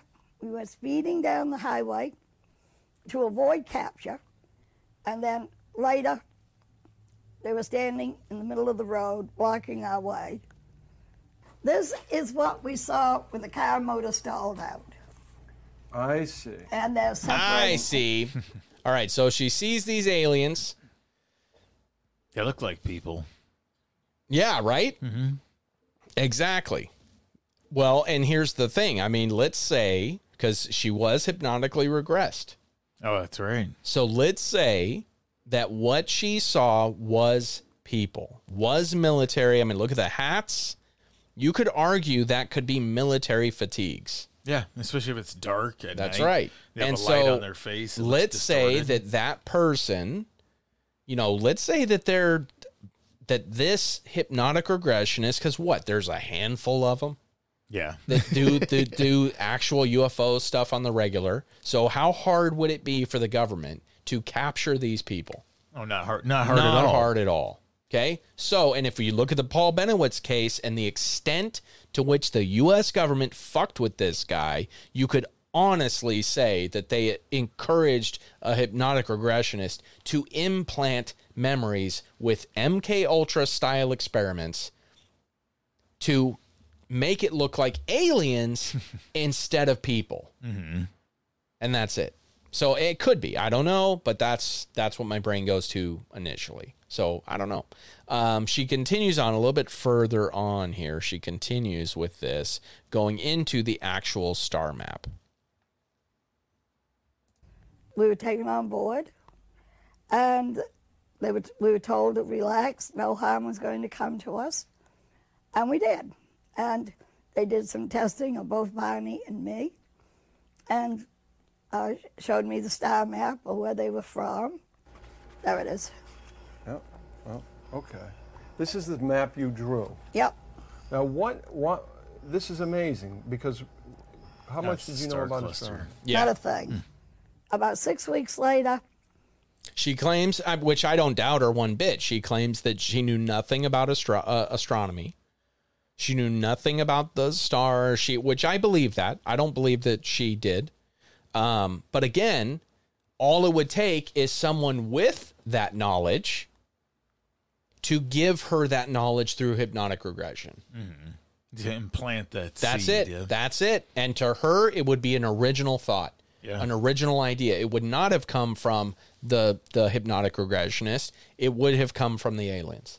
Yeah, that makes sense. Very, very. I mean, when I say easy to do, I'm not saying I can whip it up in a bowl, but I'm saying that the government has been at this for a very, very long time, and to argue that they can't, I think is foolish. Oh yeah, we'll, we'll talk about mind control down the road here. Yeah, with Floyd again, Yep. we're going to have him back on talk about mind control and belief structures having to do with all that. Barney and I had gone out in the evening, and when we came home, on the kitchen table was a pile of dried leaves, which wasn't there when we left. And when I went to clean up the pile of dried leaves, there was my blue earrings I was wearing that night. See, the experience itself happened in 1961, but it was not known until a Boston newspaper reporter found out about it. And it ran for five days on the front pages of the Boston newspaper. I went on TV. I was questioned by F. Lee Bailey. And then I sat down and had lie detector testing in front of the whole country. And I had very, very high ratings for honesty and truthfulness. And look, I mean, when we think about that, again, no discredit to her, but she a lie detector test would not show she was lying if she truly believes it. It doesn't mean like if you have an implanted memory, you are going to believe that shit. Yeah, because the lie detector picks up on. That's right. You know, you can And put like a, in a your mind, you're not pin. lying. Yeah, you can you can beat it with a pin That's in right. the bottom of your shoe. you That's know, right. Your You- mind if it. you believe it, you can achieve it. Yep. Meaning passing a lie detector test. And so, uh, so no, I, I, you know, as much as I want to believe in that, again, the lack of evidence, we are left with questions. And some of those questions are how reliable was this hypnotic regressionist? How do we know he wasn't captured? How do we know that these memories were not, you know, altered in some way? Uh, somehow, we, we have no basis of what her memories were prior to being hypnotically regressed. Because it's not like she was writing down all these memories prior. Yeah. Most of this Yeah. stuff comes from after she was hypnotically regressed. So yeah, I mean, you know, it's uh it's very interesting. So to not you know, it it is fascinating. It's a fascinating case. The fact that she was was given this information about the zeta reticulans, um, or whatever they are, um, is fascinating. So I don't know what to believe on that. You know, I mean, but that's the first reference we have for them. yeah, it was yeah. The, what was it sixty one? They said. Mhm, mhm. So that's a long ago. Yeah. And they're they're commonly the most common referenced species in abductions Mhm. is these the zetas. Short, gray skin, large black eyes, they're the grays. yeah. So you have the same thing, a different name. Exactly. Once, once again, this cross reference. and know? we've highlighted that multiple times in cultures and everything else that do that. It's like five species actually That's in the right, alien yeah. race, not Yeah. fifty-seven. Yeah, exactly. and you know, I mean, we've gone into Phil Schneider quite a bit about his claims. He really claims, you know, about these an alien race being underground, Dulce, New Mexico. Um, but it really covers a lot of what we talked about already. Mhm. Um, you have, uh, let's see, what's this? What do I have here? This was the. Oh yeah, this was the alien races and inner Earth uh, entities descriptions, and it has the Agarians, Alpha Draconians, the Altarians, amphibians, amoeba-like creatures. Which all these are related to gods too. Yeah, the amphibians exactly. are more of the Asian culture. That's too. right. Yeah. So I mean, there's a lot of you know what's interesting is to me I find it fascinating that you have the inner Earth beings are far more exotic Yes. than the Galactic Federation aliens. That why is- is, that that? is strange, right? You know, why is it that inner Earth we have amphibians, we have amoeba like creatures, whereas we don't have any of that out in the we don't have amoeba like creatures floating around the universe apparently No. according to uh, the galactic federation they're all humanoid Mhm. Or most of them, yeah. most of them Yeah. But yet in the ocean you have nothing humanoid No. No. in fact on earth humans are one of the rare humanoid animals Yeah, there's more bugs than us here, you know?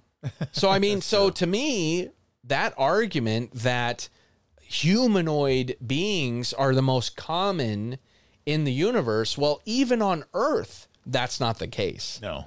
So why would that be the case in the whole universe? Unless that's a hierarchy of evolution. But it, it's not even the case of ours. I mean, No. if you look at, uh, I mean, cockroaches are going to outlive humanity They for already- sure. They already have, yeah. Yeah, they already have. Sharks have. Yeah. I, you know, I mean, there's there's, in fact, you could argue that the only other humanoid species, eh, uh, uh dinosaurs, Mm-hmm. were wiped out, Yeah. and that what remained are mostly non-humanoid creatures. So I don't know, man. I don't. You know, it's hard. It's hard for me to. Uh, this one you could go on and on and on about the possibilities of each race, the descriptions, what they are, how they, but it really comes down to again, faith and belief that these things exist. Because we don't have, aside from the weird aspects of human DNA that you do see about us having a tail, uh, you know, a, a, a tailbone, there is some weird things about reptilian but maybe it's because evolutionary speaking, we come from fish. we maybe we come from a turtle hybrid. You know, maybe it's not alien. Maybe it's a, a tadpole. Could be a derivative of what we are. Who knows, man? You know, I mean, there's all these crazy theories about how these alien races came to be. And maybe we're missing over some of the more dramatic and exotic features of human evolution that we're missing from 65 million years ago to, to now. Yeah. There's a lot of history in there that we just have no idea about. Well, why is it that you can see a chimpanzee and then a modern human, but all these missing links are gone? That's why right. did they all disappear? Oh, yeah, exactly. And so maybe humanity didn't split off into one or two or even three different species. Maybe humanity or human DNA, whatever you want to call it, that makes us us, split off in a thousand different directions. Mm-hmm. It could be throughout the whole galaxy too. That's right. That's If- right. If we But- came from Mars or another planet, and- But simply based on what we see on Earth, I see more non humanoid beings, like you said, insects to animals. We are we are not the most common feature on Earth, hum, humans. No. We're not. So I have a hard time believing that that's the case throughout the entire universe. But that's just me. I you know, that's uh, I don't know. But uh, there's a lot to this, man. I mean, we we got the Hopkinsville Goblin, again, a small green silverish humanoid. We've got the little green men, like you Yep. said, that seems to be the Arcturians. Yeah. Isn't that it? Yeah. Well, yeah, that's and there's a derivative of that too. you know? Exactly. Exactly. You've got other types, the Mothman, the Jersey Devil, Loch Ness Monster. It's all the cryptids. Yeah. Yeah, you know, you got you got a ton of different things, man. A ton of different things on top of the idea that there are other races out there in the universe. So who really knows? And that's where I land on every single time. is we we never land on a solid answer. It's always well, what if, what if, what if, and and to me that doesn't add up to evidence. No. it adds up to a fun conversation, speculation, and uh, but but people that like to come out and say, well, this is how it is, this exists, it's a fact. Don't buy into that. Nobody fucking knows. We barely understand ourselves, let alone other things out there. So, so I, you know, believe what you want, but I'm going to continue questioning things. I mean, Yeah, until we have like a real reptilian laying out to study. That's right. We need to go on a hunt. exactly. That's right. That's right. That's right. You know. Yeah, I, I would love to, man. I mean, you know, one of these days, I mean, I have an experiment in mind. Uh, I've told you about where I want to capture energy and I want to actually be able to get some real solid data. Uh, potentially with no skewed because I'm agnostic, so I'm not going to bring my belief into it. You know, I'm building a, a group of people that they're they have no belief structure in this, that are won't sway the experiment whatsoever. We're going to capture real raw energy as it exists in the sphere using a couple of tools that I don't want to give it away yet. No, that'd be cool. But it will be super cool. And I think if we do it right, it will be the first truly unbiased, um, pure study done on this phenomena. So whatever we get, I think will be legitimate. But uh, but I'll be that'll be more towards Halloween. Stay Mm-hmm. tuned. Uh, so, anyways, it's it's gonna be fun. But uh, but anyway, I you know I think we did a pretty good deep dive. Yeah. Oh yeah. I mean, we again, you can you can yeah. go over this and over and over and over and over again. You can go into. I mean, people have again. I, we highlighted multiple people that have books upon books going into descriptions and and what this is. But what it, what do they really know? What do they really know? I don't know. I don't know. And I'm not going to argue with somebody who believes that that is their reality because, as I've pointed out multiple times, the nature of reality means I don't know shit about yours. And that's where I'm going to land on. I don't know shit about your reality. So if you tell me you see 400 spaceships in the sky at any given moment, okay. Okay. I, I would love to. I wish I was. Maybe I do. Maybe I don't. I don't know. That might be a little bit too much. I might. Uh, I might uh, shit my pants if I see 400 Yeah, spaceships. 400's a lot. Maybe like Uh, two. maybe a little. Yeah, maybe two. maybe two. Even one's a lot. You Yeah. know. But uh, but uh, 400. Yeah. So, anyways, but uh, that's it, man. I mean, I you know, as always, as always, the question is, what do you all think? That's what I want to know. I want to know what you think. Hit us up. We got a multitude of ways to hit us up. We got an email. I want to believe 115 at gmail.com. Uh, we've got uh, phone number 208 477 1288. You can hit us up that way. Become a member of the Tinfoil Militia. Talk to us directly on Discord and all kinds of other things. As always, every single episode is brought to you by the amazing motherfuckers that make this podcast possible. The Tin Foil Militia. Here they are. You love them. You know them. The Tin Foil Militia, baby. Oh, yeah. I believe I see militia forming. Tinfoil. Militia. Stop, militia! The tinfoil. Militia. I joined the militia, but why would you? What do you think tap water is? It's a gay bomb, baby. Oh, Casey Armadillo and Liz, his wonderful wife. Thank you guys so much for doing all the merch stuff. I appreciate you. Michael Ralstin, thank you. Matthew Morphet, as always, thank you, sir. Jet Life Teague, Rheanna, and Brian Eckert. Love you guys. Thank you so much. You're amazing. Uh, happy couple just newly married. Edwin Everheart, the OG designer tinfoil hat wearing Erin Rice, Jessye, hope you're doing good, girl. Carlton Turner, thank you, sir, for upping your donation. Uh, Michael Benavides, who's been with us uh, since the beginning. Morgan, and of course, last but certainly not least, is Nathan Boldly Gone Higbee. And, uh, you know, as always, look, I, I want everybody to reach out to us. Let us know what you think. Let us know how you feel about the episode. If we're getting it wrong, tell us we're wrong. I love it when people tell me I'm wrong. Because you know what I first ask when people tell me I'm wrong? I say, why? Why am I wrong? Tell me why I'm wrong. So let's have a conversation because I would love to. So, however you feel about things, whatever you believe, I love you and I want to talk to you. And uh, so that's what it's about. You know, this whole thing of like people on two sides of it, you know, ah, you're wrong. It's not this, it's not that. Dude, when you start talking about things like quantum mechanics, and uh, and the quantum realm and shit. I mean, and consciousness. We have no idea what's out there. No. And anybody that tells you otherwise, I think they're trying to sell you something. And that's what what we do here. So get involved. Patreon.com slash UFO No Podcast. Join the wonderful members of the Tinfoil Mulisha and follow us on Facebook, Instagram, the TikTok, the Twitter. And of course, every Friday, 6:30 p.m., we're going to try and have a show for you. And uh, it's live. So yeah, get involved, do it. That's it, Mister. C, you got anything else for the people? Well, I just say, you know, keep your mind open as always. And there's many species out there around us. So if you see one, let us know. There you go. And time, talent, and treasure, we need it. Keep this show a growing. But as usual, as I always say, remember, keep your eyes to the skies and as well as on the planet, because that's where our true nature comes from. But keep your eyes to the skies. Watch out for the government.